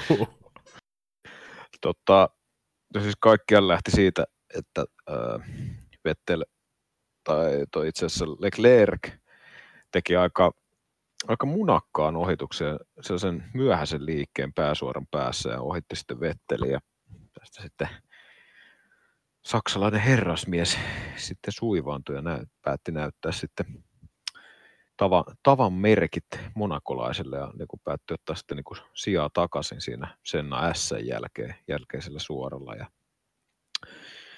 tosiaan ohituksen jälkeen niin autot sitten pikkaisen osuivat yhteen, jolloin Leclerciltä meni eturengas ja Sebastian Vetteliltä takarengas ja molemmat keskeytti. Ja tota... Tähän väliin seis. Seis. Piip. Ei, ei tarvitse sensuroida. Joo, sen nostan tähän väliin huomioon, että sanotaan, että aika helvetin paska tuuri kävi siinä, että yleensä niin kuin, no okei se nyt osu, osu huonoa kohtaa ja muuta, mutta siis se, että, niin kuin, että molemmilta menee renkaat paskaksi tossa, ei kumminkaan mikään massiivinen kolaus, niin yleensä noista ollaan vähän pahemmistakin selvitty sille, että molemmat jatkaa ihan iisisti, iisisti kisaa, mutta se vaan tässä välihuomenna, anna mennä vaan. Joo, siinä kisatilanteessa kun se kuvakulma oli taas sen suoran päässä, se näytti, näytti siltä, niin kuin, että tai itsellä tuli eka fiilis, että se oli niin kuin täysin Vettelin piikkiin. Että niin kuin, ajetaan rinnakkain ja Vettel alkaa työntää sinne niin kuin radan niin kuin vasempaan reunaan kuvakulmasta tai kamerasta katsottuna oikeaan reunaan. Ja tota, että se olisi niin kuin Vettelin piikki ihan satanolla. Mutta tota, varsinkin tänään tuossa on niin kuin tänään on katsonut noita niin kuin muita kuvakulmia ja onboardeja, niin varsinkin tuon Leclerkin onboardi, niin ei se välttämättä ollut niin selkeä, tai ei ollutkaan niin selkeästi Vettelin vika, kuin mitä itsekin tuossa niin tunnekuohuissa Twitterissä tuli julistettua, mutta tota, niin. Mitä enemmän sitä katsoo, niin sitä niin kuin vähemmän se tuntuu, että siinä on niinku Vettelin vikaa. Ja jos tuossa niinku, ehkä nyt tällä hetkellä voisi sanoa, että molemmissa kuljetteissa on yhtä paljon vikaa ja tota, siitä syystä, että niin kuin ajetaan ihan liian lähekkäin toisia, koska silloin tuollaisia ihan pieniä, koska kontakti ei ollut iso.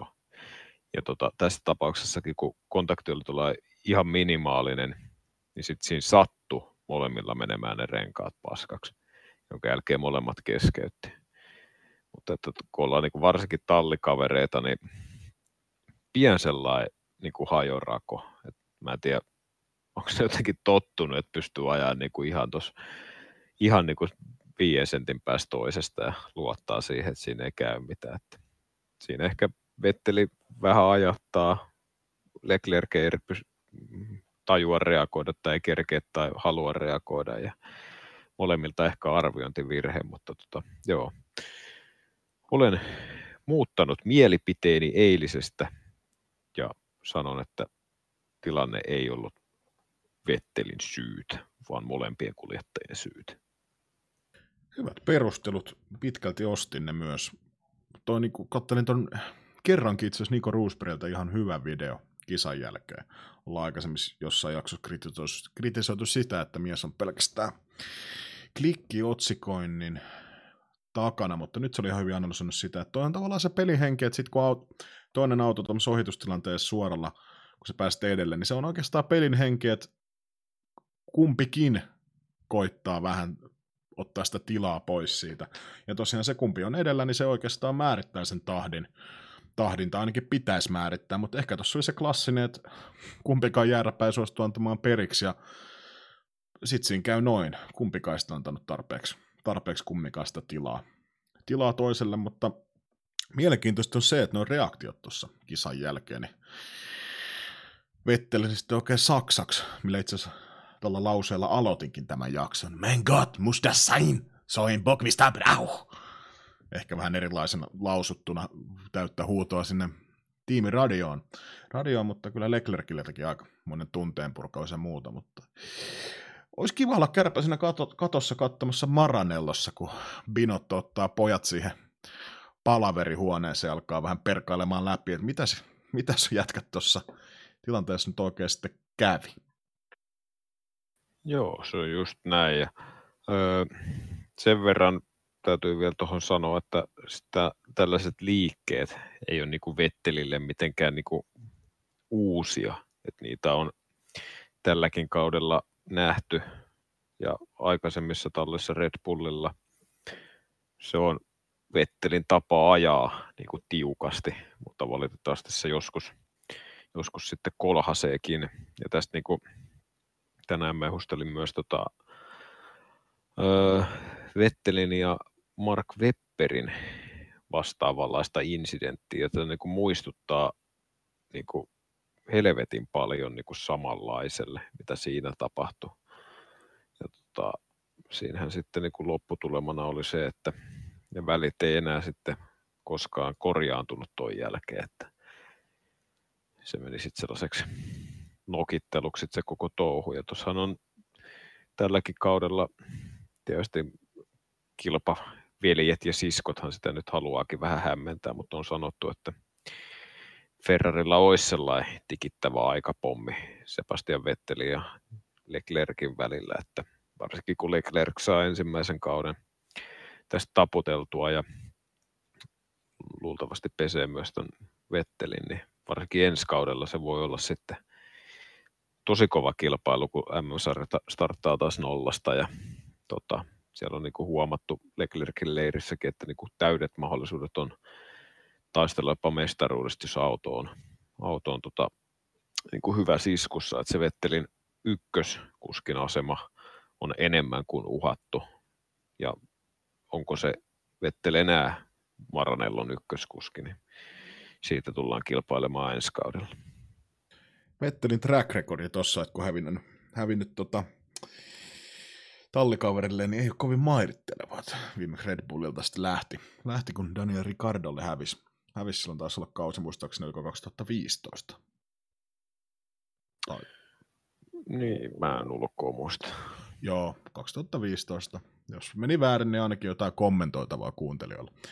Mutta anyway, mielenkiintoista tosiaan nähdä. Heitin tuonne Facebookissakin kommentoin tosta, että nähdäänkö vähän samalla asetelma ensi kaudella Leclerc vastaa Vettel kuin Rosberg vastaa Hamilton 2016, että alkaa ainekset ole. Ja tosiaan niin kuin, noikin alkaa pikkuhiljaa kohta ole vaikka kuinka itse pidän tota nuorta monakolaista aikuisena, aikuisena ja kypsänä, kypsänä, niin kyllä tossakin alkaa vaan olla noiden kahden välillä tällä kaudella sen verran tapahtunut, että ei noita enää kohta niin sanotusti puhumalla selvitetä. selvitetä että sit... Mutta toisaalta kiva, olisi kiva nähdä, jos pieni tuommoinen kisailu vaikka tallikaverin kanssa saisi Vettelin sitten nousemaan takaisin niin sanotusti vanhaan Heppenheimin rehtorin tasolle, että taistelemaan kisojen voitosta sun muita. Niin. Mutta mielenkiintoista nähdä. Hyvät, jännät asetelmat. Sanotaan, että ei ehkä, no, itse en ole niin, tota, niin tifosi niin kuin teikäläinen, että haittaisi ensi kaudella nähdä vaikka vähän rähinää noiden herrojen välillä, mutta joo. Tai... Siis kyllä mäkin kannatan sitä, että se niinku, loppuviimeksi mulle on niinku ihan sama, kunhan se radalla ajetaan kilpaa. Ja mulle mulle se on ihan sama vaikka Vetteli ja Leclerc jos joka kisakilpaa, mutta sitten että niinku, toi niinku, kunhan nyt ei niinku kolaroisi tolle. mutta joo, asetelmat muuttuu jännemmäksi niin, saa nähdä kuinka, kuinka se Vettelille sitten sopii toi nouseva jännitystila. Tähän väliin täytyy nostaa tosiaan Tomi Tuomiselta hyvä, hyvä twiitti eiliseltä, että kun tosiaan toi Bottaksen keskeytyksen jälkeen tosiaan tuossa kisassa nyt sitten aika paljon yllätyksiä podiumilla, niin Bottas oli harmitellut haastattelussa, että olisi voinut olla vaikka mitä vielä, kun kisan lopussa tapahtui niin paljon, mutta Tomilta hyvä huomio, että ei mitään olisi tapahtunut, ellei se Bottas olisi keskeyttänyt ja tullut sitä turvaa, todennäköisesti olisi körötellyt sitten maaliin siinä Leclerkin perässä. Tämmöinen väli, välikommentti kommentti ennen kuin hypätään seuraavaan aiheeseen, eli Verstappenin vetämään uusinta starttia. Ja sitä ennen tosiaan varikolle tuli Lewis Hamilton sieltä kaksi. No, jälkeenpäin nyt voi tietysti todeta, että oliko se hyvä ratkaisu vai ei, mutta olisitko itse tehnyt samoin Hamiltonin tilanteessa? Öö, olisin luultavasti. Olisin tehnyt. Kyllä, juuri näin. Mulla on myös hyvät perustelut. No annapas No tulla. mä, mä Kat- täältä tulee. Täältä linkoa ja pesee. Ei kun täältä pesee ja tarvittaessa linkoa. niin no sulla se on eka lingota ja sitten pestä. No niin, ja asiaa. Tota, niin, Hamiltonilla oli kuluneet mediumit siinä. Ei, kun softit. Kuluneet softit taisi olla herralla alla. Pitää nyt ihan tarkistaa. Tässä alkaa tää tunnin, tunnin krouvi, kun tässä alkaa tulee, niin alkaa sekoilu. Joo, softit oli. Ei, jumalauta. Siis mediumit oli alla. Mediumit oli alla, kuluneet mediumit. Mediumit alla ja tota, aikaisemmin Hamilton sanoi olevansa sitting duck, eli istuva ankka. Ankka, niin tota, kyllä mun mielestä hyvä ratkaisu tulla varikolle. Varikolle vaihtaa softit siihen alle, mutta tota,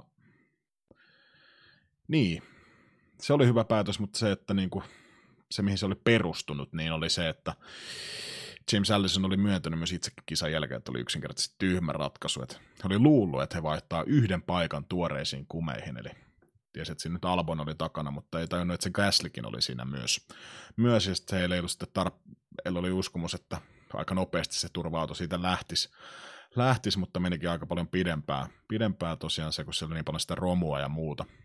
Muuta, niin joo, jälkikäteen tyhmä ratkaisu, mutta siinä tilanteessa niin mun mielestä en tiedä, oliko kellään nyt tietoa, että kuinka monta kierrosta siinä tullaan ajamaan safety carin takana, takana ja no okei, okay, ton Gasly-homman olisi voinut laskea, mutta toisaalta Toro Rosso, niin ei ehkä, ehkä olisi vaikuttanut siltikään, niin itse olisin kyllä tehnyt samoin. Joo, se oli, no niin, ainoa oikea ratkaisu. Tuossa on nyt vaikea tuollaisessa tilanteessakaan niin kuin aina tehdä sitä oikeinta, mutta ehkä vähiten huonoja, huonoja ratkaisuja sitten ainakin. Niin. Mutta kyllähän siinä niin kuin Hamiltonille niin kuin näkyi, niin kyllä siinä niin kuin oli mahista ja se vähän ajettiin jopa kilpaakin sitten lopuksi. Niin tuon ainakin äh, Alboninkaan vähän enemmän ja Gaslinkaan vähän vähemmän, niin. Itse asiassa tuon päätöksen teki Hamilton itse. että tiimi oli sitten päättänyt, että he kysyvät Hamiltonilta, mitä hän haluaa tehdä, ja ne oli antanut tosiaan nuo faktat, että no, mitkä sitten oli loppupeleissä fiktiota, että, että yksi paikka tippuisi, tippuisi ja tota, niin, Hamilton oli sitten hetken ynnäillyt siinä ja todennut, että hän tulee varikolle. Varikolle, koska pitää kisailemisesta. Kisailemisesta, että sitten Allison oli sanonut, että olisi pitänyt tehdä se päätös sitten itse siellä varikkomuurilla ja kantaa ehkä tuota Hamiltonille. Et nyt, no, Hamilton on tällä kaudella muutaman kerran itkenyt sitä, että kun hän ei ole itse päässyt tekemään sitä taktiikkaa, tai en tiedä, onko siitä, että onko päässyt tekemään, mutta on kumminkin purnannut siitä radiossa ja kisan jälkeen, että hän on sitä pitänyt päättää. Nyt hän päätti tehdä näin ja se nyt ei sitten kantanut hedelmää, hedelmää mutta musta tuntuu, että se ei kantanut hedelmää sen takia, koska stötöili sitten itse, itse tuon Albonin kanssa kisan loppuvaiheella. Joo, ei, mulla on takki tyhjä kyllä tosta, tosta kohtaa, onko sulla siihen? No mä jatkan, mä jatkan. No anna tulla, mä, otan, mä oon vähän välillä hiljaa. Ehkä se kuuntelijoitakin miellyttää. Juuri näin. Tota, Verstappenin uusinta startti, siinä oli aikamoisia viitteitä sitten sitä Hamiltonin setistä, että nyt mentiin itse asiassa vielä enemmän limitille siihen, melkeinpä siihen maalisuoran kohdalle, millä sitten Verstappen lähti. Se oli aika mielenkiintoinen tilanne. Verstappenhan siinä lämmitti renkaita ihan sikana, sikana ja sitten siinä oli Albon perässä ja Gasly ja Hamilton, niin se oli kyllä mielenkiintoista katsoa Albonin onboardit siitä, niin No, tietysti siinä tilanteessa vaikea niitä renkaat lämmittää, jos sä lähdet kiemurtelemaan niin kuin Verstappen, niin se on vielä enemmän mahdollisuus siinä, että sä jäät siihen, kun tikku paskaa. Mutta joo, Albon ei lämmittänyt edes siinä renkaita, ja se oli hyvä, mielenkiintoinen onboardi, kun siinä sitten Albonin kisainssi koko ajan selittää jotain, jotain tota, tiimiradioa, ja just sillä hetkellä, kun oikeastaan Verstappen lähti, niin Albon totesi sille kisainssille, kun se oli parikymmentä sekuntia siinä jauhana jotain turhaa, niin sanoi, että mate fuck off. Piip! Johon jälkisensuuri itse asiassa painu himpskattiin, sanoi Kisainsille siinä, ja just siinä hetkellä Verstappen lähti. En tiedä, oliko vaikutusta siihen, että kuinka paljon Albon jäi siinä lähdössä, mutta mielenkiintoinen veto Verstappenilta, ja eniten ehkä siitä kärsi tosiaan Albon ja Gasly. Okei, se ei ole Verstappenin homma pelata heidän pussiinsa, pussiinsa sitä uusinta starttia, mutta se, että tuommoiset vähän kokemattomammat kundit tuossa uusinta lähdössä, niin ehkä eniten sitten kärsi. Kärsi ja tota, ei ole helppo paikka miettiä Albonia tai ensimmäistä kautta F1 ja tuosta on puoliväliskautta nostettu Red Bullille kärkitiimiin kakkoskuskiksi. Kuskiksi ja nyt sä oot sitten kaksi kierrosta taisi olla vai kolme kierrosta ennen maalia, niin uusinta startti. Edessä on Verstappen, sä oot kakkosena ja kolmantena tai neljäntenä on Hamilton tuoreilla nakeilla.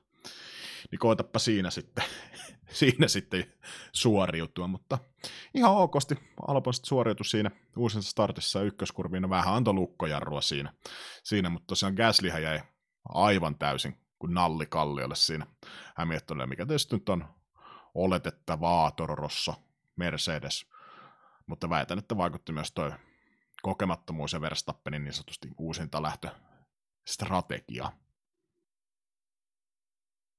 Joo, kyllä mä näkisin, että toi niin Verstappen oli siinä uusinta startissa jo ja hyvää tuollaista just samanlaista lähestymistapaa kuin Hamiltonin siinä. Niin että ei, ei lähdetä silleen niin kuin vanhaa hyvää aikaa, niin kuin siinä jo aikaisemmin puhuttiin, vaan tosiaan maaliviivalle. Tota mä en kanssa ymmärrä, että miksi noin toi Inssi niin kuin jauhaa tuolla, että jännittääkö niin paljon itseä että pitää niin kuin radioa määkiä ja tääkiä, kun kaveri yrittää uusinta lähtöä ottaa. Joo. Aika kova paikka, niin kuin sanoit Albonille, että siinä niin kuin kannetaan jo kultaharkkoja ja mammonaa niin kuin ovista ja ikkunoista pari kerrasta matkaa maaliin, mutta se sortupa tuo kuusinkertainen mestarikin virheeseen sitten siellä, tota, onko se viimeistä edeltävällä kierroksella, eli toiseksi viimeisellä kierroksella, sanotaan siellä viimeisessä osuuksessa, niin aika selkeä, selkeä ja ylioptimistinen tota, liike ja selkeä virhe Hamiltonilta, jonka sitten kyllä miehekkäästi myösi leuka pystyssä, että otti omaan piikkiinsä tuon. Sääli kyllä, että Albon sitten menetti sen niin lähellä, mutta niin kaukana olleen menestyksen mammona.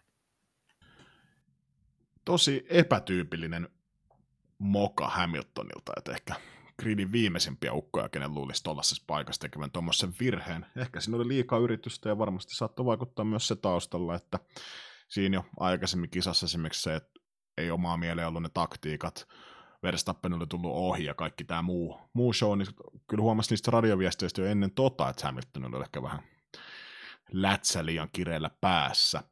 päässä mutta tota, siitä tykkäsin tosiaan rehdisti myös koko homman, homman otti omaan piikkinsä sen ja kävi sitten pahoittelemassa vielä Albonille. En tiedä kuinka paljon sitten nuoret haikkua lämmittää se, se että uran ensimmäinen podiumpaikka ja uran paras sijoitus kakkosia meni tossa Tuossa niin en sitten tiedä kuinka paljon toi lämmittää, mutta noinhan se pitää tehdä, että tässä on nyt viime olisi ollut täysin toisesta ääripäästä, esimerkiksi muuan Dani Kviat. Kviatet on sitten haistatellut tuomareille ja muille, muille ja ei pitänyt noita saman tyylisiä virheitä sitten omana syynään ollenkaan. Niin. Mutta toisaalta, niin, olisiko Hamilton noin suoraan myöntänyt tota ja muuta, jos olisi kyseessä ollut vaikka niin MM-taisto enää jäljellä. Että periaatteessa nythän sillä nyt ei ollut sinänsä oikeasti muuta menetettävää, että siinä oli oikeastaan vaan se jälkeen varmaan, kun tajus, että oli tuon kolari tapahtunut, niin siinä oli oikeastaan enää muuta kuin voitettavaa sille, että sä käyt suoraselkäisesti sen myöntämässä, myöntämässä ja muuta tavalla, koska se nyt on ihan sama Hamiltonille, että oot sä nyt sitten vaikka siellä kymmenes vai oot sä, oot sä toi kolmas, koska mestaruuden on taskussa ja ton tason ukolle, niin mikään tuommoinen podium paikkakaan nyt ei ehkä hirveästi lämmitä kuitenkaan.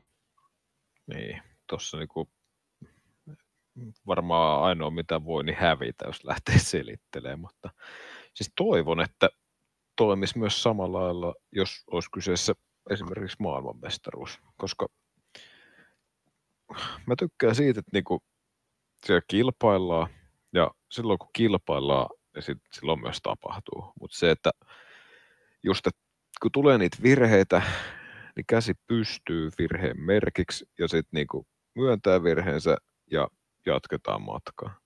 Että on just niin kuin sanoit esimerkiksi Kviattia, yhtenä esimerkkinä vaikka Roman Grosjean, niin aina löytyy jostain muusta vika kuin itsestään, mutta se on jännä juttu, että niinku samat ukot on niinku kaudesta toiseen, aina siellä samoissa hommissa, talkoissa, haalarit päällä, autot seinässä. Niin kuin. Ei siinä on mun mielestä, mua niin kuin yhtään siinä mielessä tavallaan vituta. No ehkä pienet sympatiat Albonille, mutta no niin kuin muuten, että just toi, että niin kuin myöntää ihan rehdisti, niin kuin, että joo, se oli mun virhe ja mä otan ihan kaiken piikkiin, kun se et seliteltä sen jälkeen. Juuri näin. Hamilton itse asiassa ei mennyt edes tuomariston tutkittavaksi, vaan oli ilmoittanut, että hän, se oli kaikki hänen syytään, niin ei tarvinnut edes sitten oikeastaan tutkia tuota hommaa kunnolla. Tota, se oli ehkä tuossa outoa, mitä Albonkin sanoi itse, että kun Hamiltonhan olisi muutenkin ehkä päässyt ohi, vaikka esimerkiksi pääsuoralle, että ei malttanut vaan odottaa, et en tiedä, mikä sitten suonenveto tuossa oli se, että oli pakko koittaa just siinä, siinä sitä ohitusta, mutta ehkä oliko siinä se, että jos Hamilton olisi siitä mennyt ohi, niin olisi päässyt siihen pääsuoralle kokeilemaan sitä Verstappenia. Oliko se sitten joku siinä suurempi ajatus taustalla, en tiedä. En tiedä, mutta tuon jälkeenkin sitten niin meni aika homma mielenkiintoiseksi. Siinä Hamilton pystyi jatkaa matkaa, mutta ilmeisesti tota, oliko niin suuri vaihe sisässä tai muuta, että joutui meni useita sekunteja hukkaan, niin kun pääsi ihan kunnolliseen vauhtiin. Ja Pierre Gasly hän pääsi sieltä ohi. Ja Hamilton itse asiassa meni samalla vähän tuosta etusiivestä, niin vasen, vasen puoli etusiivestä, niin otti aika paljon osumaa, osumaa mutta pääsi jatkamaan matkaa, ja sitten nähtiinkin tosiaan mielenkiintoinen viimeinen kierros. No joo, kyllä, Hamilton hirveä yritys, ja oliko se viimeinen mutka Junkao. Olin kyllä itse aivan sata varma, että Hamilton menee Gaslist vielä ohitte ja pyyhkäsee että Pierre Gaslin tuhkipotarinan vessasta alas kerta. No ei se nyt kokonaan mene alas tuossa podiumilla ollut, mutta että kakkossia on syönyt tuosta, mutta mitä vielä? Gasly löyki halkoa niin sanotusti pesää ja tykittikin siinä tota, ylämäkeä ihan rinta rinnan ja maalilinjalla alkoi jopa kiristää niin kuin eroa Hamiltonin lisää. Siinä otettiin Hondan myllystä kaikki irti, mitä oli saatavilla. Ja tosiaan itsellä oli ihan sama fiilis, nyt Hamilton tulee siitä ohi, mutta se oli kyllä hyvä nähdä, että koska siis Gasly olisi voinut sinä ehkä blokkailla tai kikkailla tai jotain muuta, mutta mun mielestä antoi rehdisti tilaa ja mentiin niin sanotusti näin espanjalaiset mano y mano, otettiin tota, moteista mittaa ja kyllä toi ehkä nyt viimeistään todisti sen, että vaikka no okei, okay, Hamiltonin oli se etusiiven ongelmia pikkasen viikalla kerroksella, mutta kyllä tuossa Brasiliassa niin kyllä toi Honda mylly vaan niin yksinkertaisesti. Sanotaan, että kaakkeja löytyi, löytyi suorilla. Joo, mä siis tota mietin myös tuon viikonlopun aikana, kun äh, aika paljon niin kuin puhut, oli tuolla mediassakin sitä, että Mercedes ei jotenkin kulje, mutta ehkä se onkin silleen, että Mersulla oli niin kuin ihan normivauhti, Ferrari oli niin kuin normaalistikin tällä kaudella sen parikymppää, kympän kaksi eellä niitä, mutta et, olisiko Honda löytänyt sitten niin kuin jonkun yhdeksännen vaihteen sieltä luotasta, kun niin kuin sekä Red Bullilla että tota, Toro Rossolla niin kuin toi suora vauhti oli niin todella hyvä. En tiedä. Johtuiko sitten, että Hondan perustajan syntymäpäivät oli, oli kyseessä, niin olisiko siellä kaivettu naftasta vielä yhdeksäs, yhdeksäs tota vai? Muistaakseni Danik Viatti veti jokaiseen, jokaisen mittauspisteeseen nopeimmat ajat, mutta tietysti noissa aina vähän vaikuttaa se, että onko tullut millaisilla imuilla sun muita ja kuinka, jos sattuu vaikka tuonne viimeiselle kierrokselle osuu hyvät imut, kun sulla on auto kevyempi ja muuta, kuinka paljon se kulkee, mutta anyway, että se on kumminkin tällä kaudella ollaan nähty sen monta muuta nimeä ennen Dani Kviattia ja sun muita, niin tota, joo, hyvä pointti. Todella mielenkiintoinen kisan lopetus, ei siihen montaa metriä tainnut jäädä ukkojen väliin, ja olen kyllä tyytyväinen siinä, että Gasly sen paikkansa piti, mutta loppu, loppupeleissä nyt kumminkin, kun Hamilton sen viiden sekunnin penaltin sai, mikä mielestäni oli täysin ansaittu, ja Tuosta oli aika paljon puintia siitä, että uskaltaako FIA antaa penalttia, mutta tässä vaiheessa oikeastaan, niin mun mielestä se, että kun oli annettu oikeastaan, no voisi sanoa mun mielestä täysin samanlaisesta tilanteesta kuin Mikael Ricardo Magnussen Magnussen aikaisemmin, sanotaan että Albon ehkä nyt vähän enemmän jättänyt tilaa sinne sisäpuolelle. Mutta kun katsoo Albonin on boardia, niin eihän siinä nyt ukko voinut mitään, mitään mun mielestä sille. Mutta anyway, ei FIA, niin kuin, vaikka munattomaksi ollaan tällä kaudella monta kertaa sanottu, niin ei vaan tuossa, niin jos sä oot jo kisan aikana antanut viiden sekunnin penaltin, plus se, että tuossa nyt Hamiltonilla oli mestaruudet ja Mersulla ja muuta, niin tavallaan, että sinne ei sitäkään seikkaa enää, että tehtäisiin vähän niin kuin liian kovia päätöksiä, niin tavallaan, että itsellä oli aika selvää, että tuosta tullaan se viiden sekunnin penaltti antamaan, vai mikä, mikä sun mietteet oli tästä?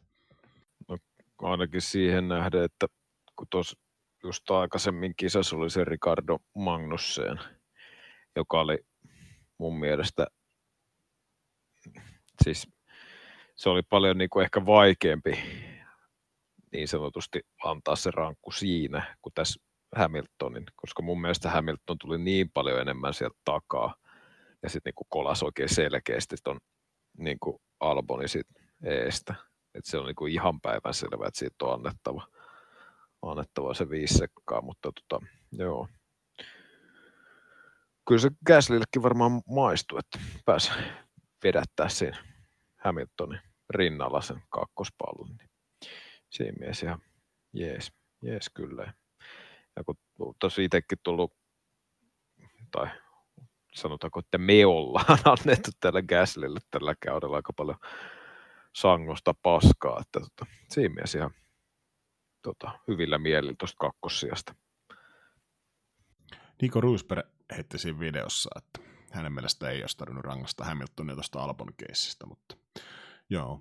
Jätetään, se on vähän sama, sama kuin silloin kun Roosberg tota, voitti, niin hän oli suomalainen, ja silloin kun hän hävisi, niin hän oli saksalainen. Niin, tota, tässä on vähän sama se, että silloin kun hän on meidän mielestä, meidän kanssa samaa mieltä, niin silloin kuunnellaan häntä, mutta sitten kun hän on eri mieltä, niin ei kuunnella sitten häntä. Olikohan se jotain perusteluita, miksi Hamilton olisi pitänyt jättää rankasematta? Siinä oli perustunut se, että se oli kisatilanne, että on taas niinku ukkojen kisata, ja sitten just se, että tällä kaudella ollaan niinku, ns. jotain pahempiakin jätetty rankaisematta sun muita, että tämmöisiä, tämmöisiä jotain perusteluilta, että niinku, niin, mutta se ei, ehkä suurin muu syy mun mielestä oli se, että koska siinä oli kisa aikais, aikaisemmin kisa annettu se penaltti, niin ei vaan niinku, sen mä, okei, sitä mä en, sen mä ymmärrän, mutta en ole allekirjoita sitä, en hyväksy sitä, että eri kisojen välillä linja muuttuu, mutta se, että saman kisan aikana kahdesta samasta tilanteesta annetaan eri rangaistuksia, niin se, se, se,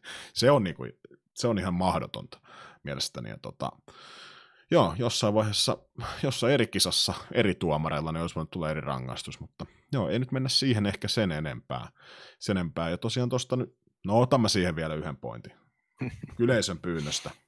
Tai itse asiassa liittyy, liittyy siihen, että minkä takia siinä taas kesti, kun se, että tosiaan Sainz ei päässyt sen ihan podiumille nauttimaan, niin kuin hänen olisi kuulunut, niin esimerkiksi tällä kaudella, kun Viatti noit viime, viimeisen kierroksen sekoiluja on tehnyt, niin tuossa oli mun mielestä hyvä perustelu siihen, että miksi tota Hamiltonin ja Albonin keissi ei voitu saman tien antaa sitä rangaistusta, koska se oli niin tota, ei ollut ihan niin helppo tilanne, tilanne niin tota, ja tuli viimeiselle kierrokselle, niin haluttiin kuulla molempia kuskeja, mutta sen takia kun Hamilton oli siellä podiumilla, niin se tietysti siihen samaan aikaan sä et voi sitä kuskin kuulustelua tehdä, tehdä ja tota, ei voitu siis tutkia sitä tilannetta ennen sitä podium-seremoniaa.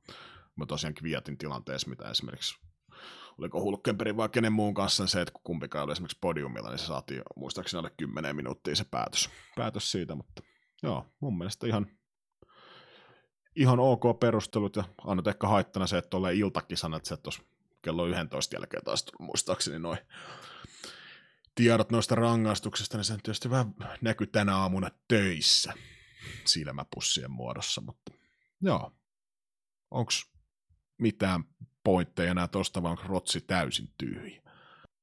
Ihan nopeasti, ihan samalla linjalla, että niin kuin toi, jos kaus vedetään nippuun, niin toi linja heittää niin kuin ihan häränpyllyä mun mielestä koko ajan. Se, miksi toi oli niin ainoa oikea ratkaisu, oli nimenomaan se Ricardo ja Magnussen, niin kuin säkin sanoit. Niin, niin ei, ei siitä Roosbergista sen enempää, mennään eteenpäin. Joo, otetaan tuossa muutama pointti vielä. Sitten kisan jälkeen jännittiin myös sitä, että siellä oli tota, Sainz sekä viisi muuta kuskia ilmeisesti. Sitä ei ikin käynnistetty, mutta ilmeisesti tutkittiin, että tutkitaanko sitä, kun ne oli keltaisten lippujen aikana avannut DRS, ja tästä Twitterin painettiin esimerkiksi Räikkösen onboardit, kuka ajoi Sainzin perässä ja Sainzin onboardit, ja näet, hän tosiaan avasi DRS keltaisilla, ja tota, sehän tarkoittaa sitä, että on saanut sitten etua siinä. Jo, ei välttämättä paljon, mutta jokseenkin. Onko sulla jotain niin kuin, ideaa siitä, että miksi, siis mieti kuusi kuskia, siis samoihin aikoihin niin on niillä keltaisilla keltaista lippua aikana DRS auennut, niin siis mistä toi voi johtua? En ainakaan itse muista lähivuosien kisosta mistään, että olisi näin käynyt. Voikohan siinä olla vaan yksinkertaisesti, että se tapahtumia on niin paljon ollut ja jotenkin aivot on, en mä tiedä, aivottiin sekaisin, että se niinku sisäistä sitä tai sitten kun rommahis niinku kerrankin ajaa podiumia, niin siinä niinku yritetään kaikki vippaskonstit sitten käytellä. Ja mä muistan, että Race Fansissa oli joku, joku juttu, että tuosta tota, TRSn käytöstä tuolla keltaisilla, että se, se ei ole niin, kuin niin se, tämä voi mennä nyt ihan päin persettä, mutta näin mä sen käsitin, että se sääntö tuosta ei ole niin tota, mustavalkoinen ja ykselitteinen. Et periaatteessa sä voit niin kuin ajaa DRS auki, kunhan sä sitten nostat niin kuin, tai hidastat siinä kohdalla tietyn verran. Tai jotenkin näin mä sen käsitin. Ja tämä on varmaan ehkä se syy, miksi niitä rankkuja ei ole sitten annettu. Joo, eli se meni siis just näin se artikkeli, että tosiaan, että oliko ennen just niin, että jos avasit DRSn keltaisilla, tai ennen oli sellainen systeemi tosiaan mun mielestä silleen, että öö, koko radalla kaikilta, kuka ei voinut avata DRS, jos tuli keltaiset liput. Mutta siinä oli se ongelma, että jos tulee vaikka ykkössektorilla keltaiset liput, niin kuka ei voi kakkos- tai kolmossektorilla, missä on vihreät liput, niin avata DRS. Niin sen takia sitten muutettiin käsitteeksi niin, että sä voit sen DRS avata keltaisella, tai se ei, niin kuin, sitä ei ole kokonaan blokattu. Mutta just se, että se ei ole niin, niin tiukka sen takia, koska tossakin se ydin, ydinpointti on se keltaista lippua aikana, että sä hidastat. Et sillähän ei sinänsä pitäisi olla mitään väliä, että tota, onko sulla nyt se DRS auki vai ei. Ja tosiaan Sainzilla nyt oli pik- aika lyhyen verran se auki, mutta just se, että se pääpointti on se, että sä hidastat niillä keltaisilla lipuilla, ja mun mielestä olisi aika kohtuutonta, jos tuosta niinku, nyt kovia rangaistuksia lätkästäisi. Että ne mielipiteet Twitteristä ja Facebookista, mitä luin, että Sainz olisi esimerkiksi niin vääryydellä ja kusettamalla päätynyt tuonne kolmossijalle, niin hei ihan oikeasti kun katsoo keltaisten lippujen aikana, sulla on joku kaksi sekuntia se DRS auki. Okei, sä saatat hyötyä siinä, mutta lopputuloksen kannalta niin sillä ei ole yhtään mitään väliä. Ja toi kumminkin tapahtui muistaakseni silloin, kun Bottas oli vetänyt, vetänyt tota, auton nurtsille se moottorikon seurauksena, kun oli tuplakeltaiset, niin sen jälkeen on vielä tapahtunut noin miljoona asiaa, plus miinus kaksi. Niin, tota, niin. Öö, vähän sama homma, mitä tällä kaudella on nähty, että joku on niin jonkun sekunnin promillen hyötynyt jostain. On, okei, okay, on jaettu penalttia, mutta se, että niin kuin, sanotaan, että jos tuossa olisi ollut vaikka Kimi Matiaksella avautunut DRS-vahingossa, niin en usko, että toi suomalainen Formula 1 kanssa olisi niin raivokkaasti sitten ollut sitä mieltä, että tuosta pitäisi rangaistus saada. Niin, mun mielestä tuollainen sääntö, että se on vähän tuollainen häilyvä, niin mun mielestä se ole kauhean hyvä tällaisessa niin kuin, laissa. Niin kuin mainitsit siellä Öö, oliko se Ricardolla, se oli se öö, ylinopeus vai mikä sillä oli? Eikö oliko se, että moottorista tuli liikaa tehoa tai jotain, että se antaa niin kuin joku ihan niin pienen edun. Mä en muista mikä se oli. Mut Joo, jotain, mä niin muistan, kuin, että se oli Ricardolla ja se oli joku ihan minimaalinen etu. Oliko se... No 0, joo. 0,001 jotain yksikköä.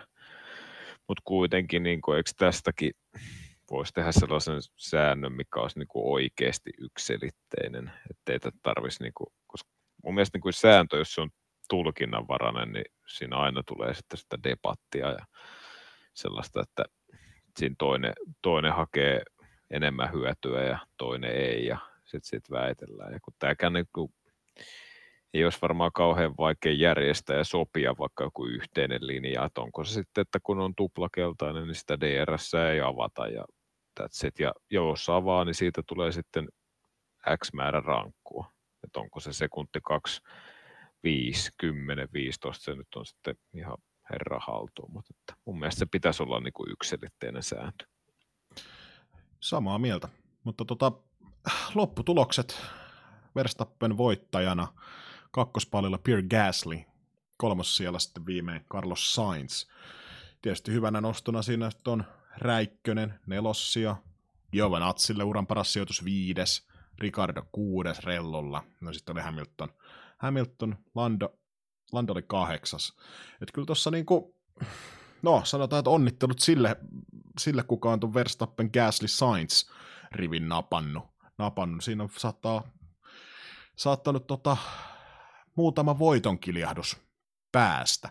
Tota, mun mielestä Sainzilta, se on pakko sanoa, että Verstappen oli ehkä driver of the day mun mielestä, mutta lähellä. Siis sanotaan, että okei, Verstappen oli se Gasly, ja driver of the day-kisassa, niin loppusuoralla siinä kumpi on driver of the day, Sainz vai Verstappen, niin Sainz oli sitten se Hamilton, eli jäi ehkä kahdella metrillä siitä.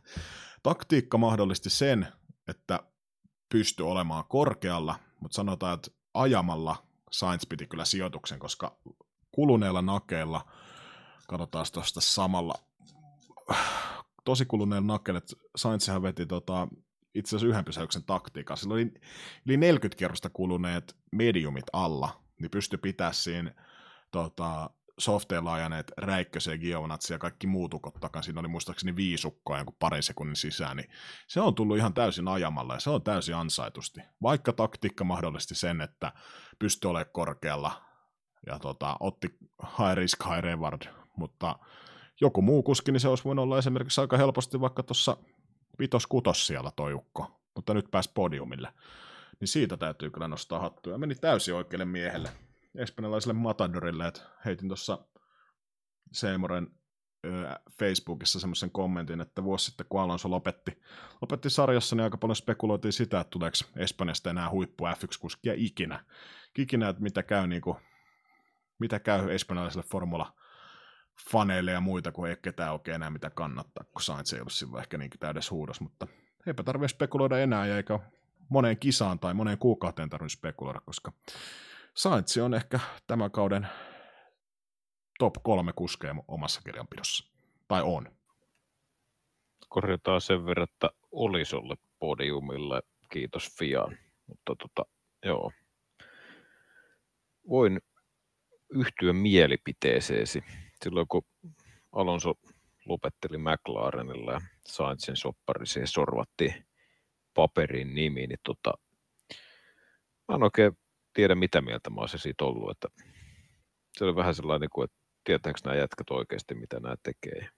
Nähtävästi tietää, että tota, tällä kaudella noussut myös Science Mandoliinin niin kuin tuolla kirjanpidossa yhdeksi niin kuin kuljettajaksi, jota tykkää seurata. Solidia työtä, tosi vähän virheitä, radalla kuin radalla saa autosta sen varmaan maksimin irti. Ja tota,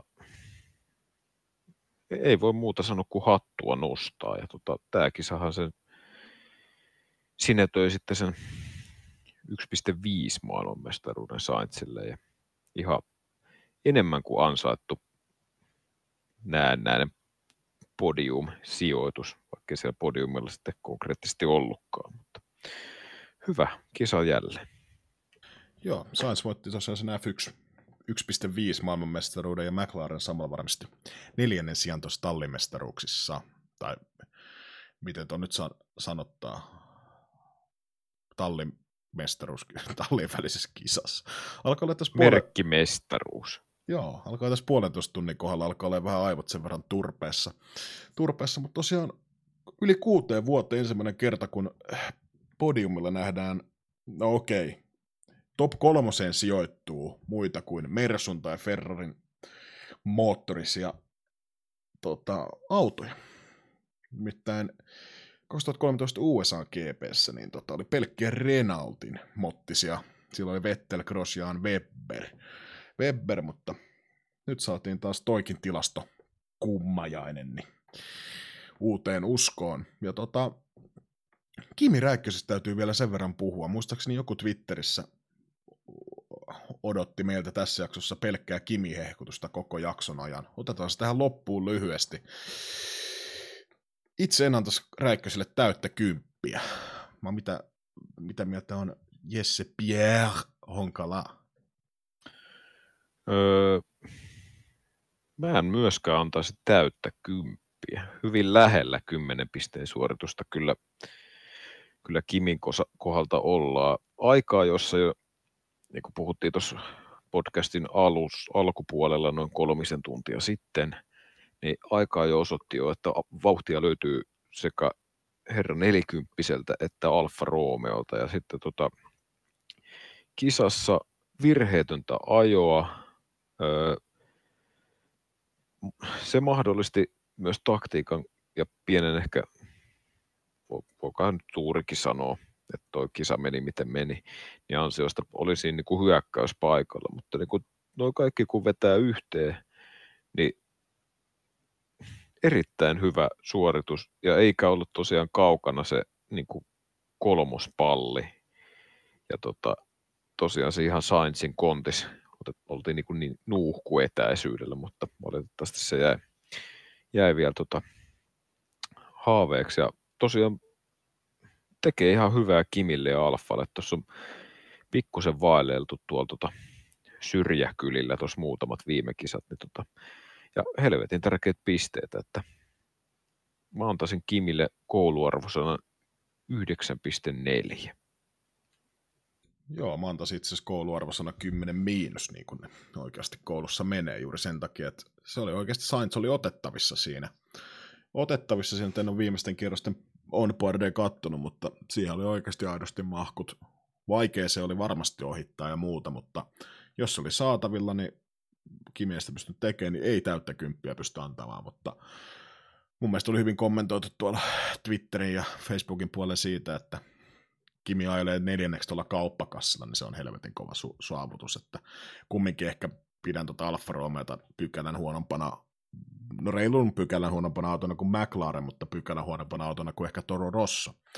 Itse asiassa toi muuten, nyt kun Kimi sijoittui top neloseksi, niin se Kimi on itse asiassa jokaisella 17 kaudella, mitä on Formula 1 ajanut, sijoittunut joka kaudella vähintään kerran top neloseen. Niin ihan mielenkiintoinen fakta, että en, en olisi tällä kaudella uskon esimerkiksi näkemäni Kimi Räikköstä top nelosessa. Tota, sitten vielä viimeisenä Pierre Gasly. Tai no, antaisit Pierre Gaslylle täyden kyypä? Mm, mä varmaan Gaslylle kyllä kymppiä anna. Mä näkisin, että Gasly oli enemmänkin onnekas siinä, missä Kimi ehkä enemmän ajo sen sijoituksen. Totta kai siinäkin oli onnea matkas, mutta mä näkisin, että Gasly oli se suurin voittaja. Ja tosiaan kun Hamilton kolas Albonin ja jäi vielä itse siihen töpeksimään, niin se vielä niin kuin siinä lopussa niin kuin mahdollisti. Ei ajanut huonosti, mutta en antaisi kymppiä. Öö, antaisinko ysiä, en ole ihan varma, mutta kakkostila kuitenkin ansaitusti. Juuri näin. Oli oikeassa paikassa oikeaan aikaan ja kovin suoritus oli se ehkä se, että pystyi tosiaan sen kierroksen pitää Hamiltonin sitten takana. takana, niin se oli kova suoritus, mutta siihen asti niin oikeastaan ei ehkä itsellä herättänyt mitään mielipiteitä, mutta välillä näin, ja tekee varmaan tosi hyvää Pyrkäslin itseluottamuksella ja muuta, että tosiaan tosi helvetin vaikea kausi, että sä lähit kauteen sille, että sä oot kärki top 3 kuski, tai tallin nuori, nuori hypetetty kuski, ja sitten menee asiat päin helvettiä, ja puoliväliksi kautta sut vaihdetaan Toro Rossalle, ja aika synkkä tulevaisuus, niin tota, kakkossia nytte tekee niin sanotusti Nasueinar, ja Niki Juuselan sanoin varmasti Pierre pojalle, pojalle ja tota, niin, itse uskoin tällä kaudella näkeväni Pierre Gaslin podiumilla. Se voi joku tsekata tuolta meidän ensimmäisestä jaksoista, mitä ollaan tehty, on siellä jossain jaksossa näin julistanut, mutta en uskonut, että uskonut, että se tapahtuu Brasiliassa Toro Rosson ratissa, mutta näin, tämmöistä tämä elämä välillä on. Tota, niin, mulla ei oikeastaan siinä Brasilian GP, itse pidän sitä ehkä tämän hybridiaikakauden kovimpana kisana, johtuen pitkälti siitä, että radalla on todella paljon hyviä ohituspaikkoja, varsinkin tuo ykköskurvi mahdollistaa, tai rata mahdollistaa monenlaisia ohituksia ja mahdollistaa aggressiivista ajamista ja siitä hyötymistä, mutta esimerkiksi ilman tuota Bottaksen keskeytystä, niin tota kaikkea Bottaksen se keskeytystä ja Ferrarin sekoilua, niin ei olisi ollut niin hyvä kisa, mutta katsoin sen jo tänään toiseen kertaan, kun ajelin töistä, töistä kotiin, niin siinä ohessa, tai tietysti, no vastuullisena kuskina, niin lähinnä kuuntelin, että katse oli tiessä koko ajan, mutta ehdottomasti kisa, jonka kaikki kannattaa katsoa. Katsoa jopa uudelleen, tuli niin paljon tapahtumia ja paljon hienouksia niin taktisella puolella kuin ajaessa kuin kaikissa muussakin. Mitä mieltä on Pierre Honkäälä? Joo, kyllähän se käsitti kaikki niin kuin draaman elementit, että tosiaan niin kuin luettelitkin tuossa jo pitkän litanian niin taktiikoista ja sitten on tallikaverin kilkkailua ja sitten todella harvinaista Mercedeksen moottoririkkoa ja sitten näitä ei niin menestyneiden kuljettajien onnistumisia vielä lopussa, niin kokonaisuutena niin kuin vastaa niin kuin käsitystäni erittäin hyvästä tota, Formula 1-kilpailusta. Ja toi olisi varmaan sellainen kilpailu, jos tämä olikin tänään töissä puintia justi, että sellaiset, ketkä ei välttämättä kato kisoja, niin toi olisi varmaan ehkä sellainen kisa, minkä mä näyttäisin, että jos ei niinku seuraa lajia, niin tällaista se niinku parhaimmillaan voi olla se kilvana. Juuri näin. Nyt alkaa olla tota, vähän alle sata minuuttia mittarissa. Mittarissa, että mä oon oikeastaan niin sanotusti vitsiä vaille valmis. Että tää taitaa olla meidän, kyllä, tällä hetkellä pisini pisin meidän jakso, niin tota, vedetäänkö vitsillä purkkiin? Heitä... Otetaan ihan nopeasti tuohon väliin vielä noin meidän joo. vetovihjiä, tällais luikertele niistä. Eli meikäläisen rivi oli seuraava Hamilton, Verstappen, Vettel. Meikä vähän jo meinas laittaa kommenttia sulle, kun oli tällä, että kolme pistettä tulossa. Sulla oli Bottas, Hamilton, Leclerc ja kirsikkana Alboni. Eli tästä niin nopealla matematiikalla kiikaria näyttää, eli 0 0 eli tilanne edelleen 2-0 meikä Mandoliinolle ennen viimeistä kissaa. Ja nyt Joo. sitten voidaan mennä vitsiin. Joo, veikataan ensi viikon jaksossa tuohon Abu Dhabin kisaan, ja tosiaan, jos et kuunnella aikaisempia jaksoja, niin tosiaan ollaan lanseerattu semmoinen vetokisa, missä veikkaillaan top kolme sijoitukset osakilpailusta, ja häviäjä joutuu tilaamaan Roman Grosjeanin lippiksi ja pitämään sitä koko seuraavan kesän joka päivä yhden tunnin päässä ja postaamaan siitä kuvan johonkin sosiaaliseen mediaan. Tämmöinen pikkupalkinto siinä. siinä tota. Mutta joo, ensi viikon jaksossa veikkaukset top kolmosesta ja kahden viikon päästä Abu Dhabin GP ja nyt mennäänkö vitsiin? Kyllä, täällä odotellaan vesikielellä. Ennen kuin heitän sen vitsin ilmoille, niin tosiaan kiitos jakso, että kuunnellut tänne asti. Löydät kaiken, mitä sä elämäsi tarvitset osoitteesta www.shikane.fi. Tota, tämä vitsi on muhinut mun mielessä noin neljä päivää. Tota,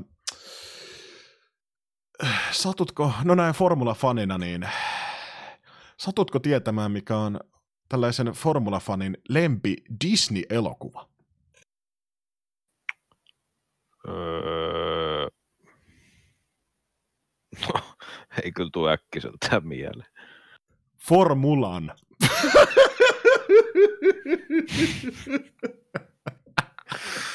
Vittu, kyllä on muinut kyllä sellainen saromipesässä.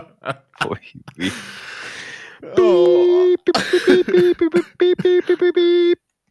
Joo. Näihin kuviin ja tunnelmiin, niin tota, ei muuta kuin ciao. Morbidelli.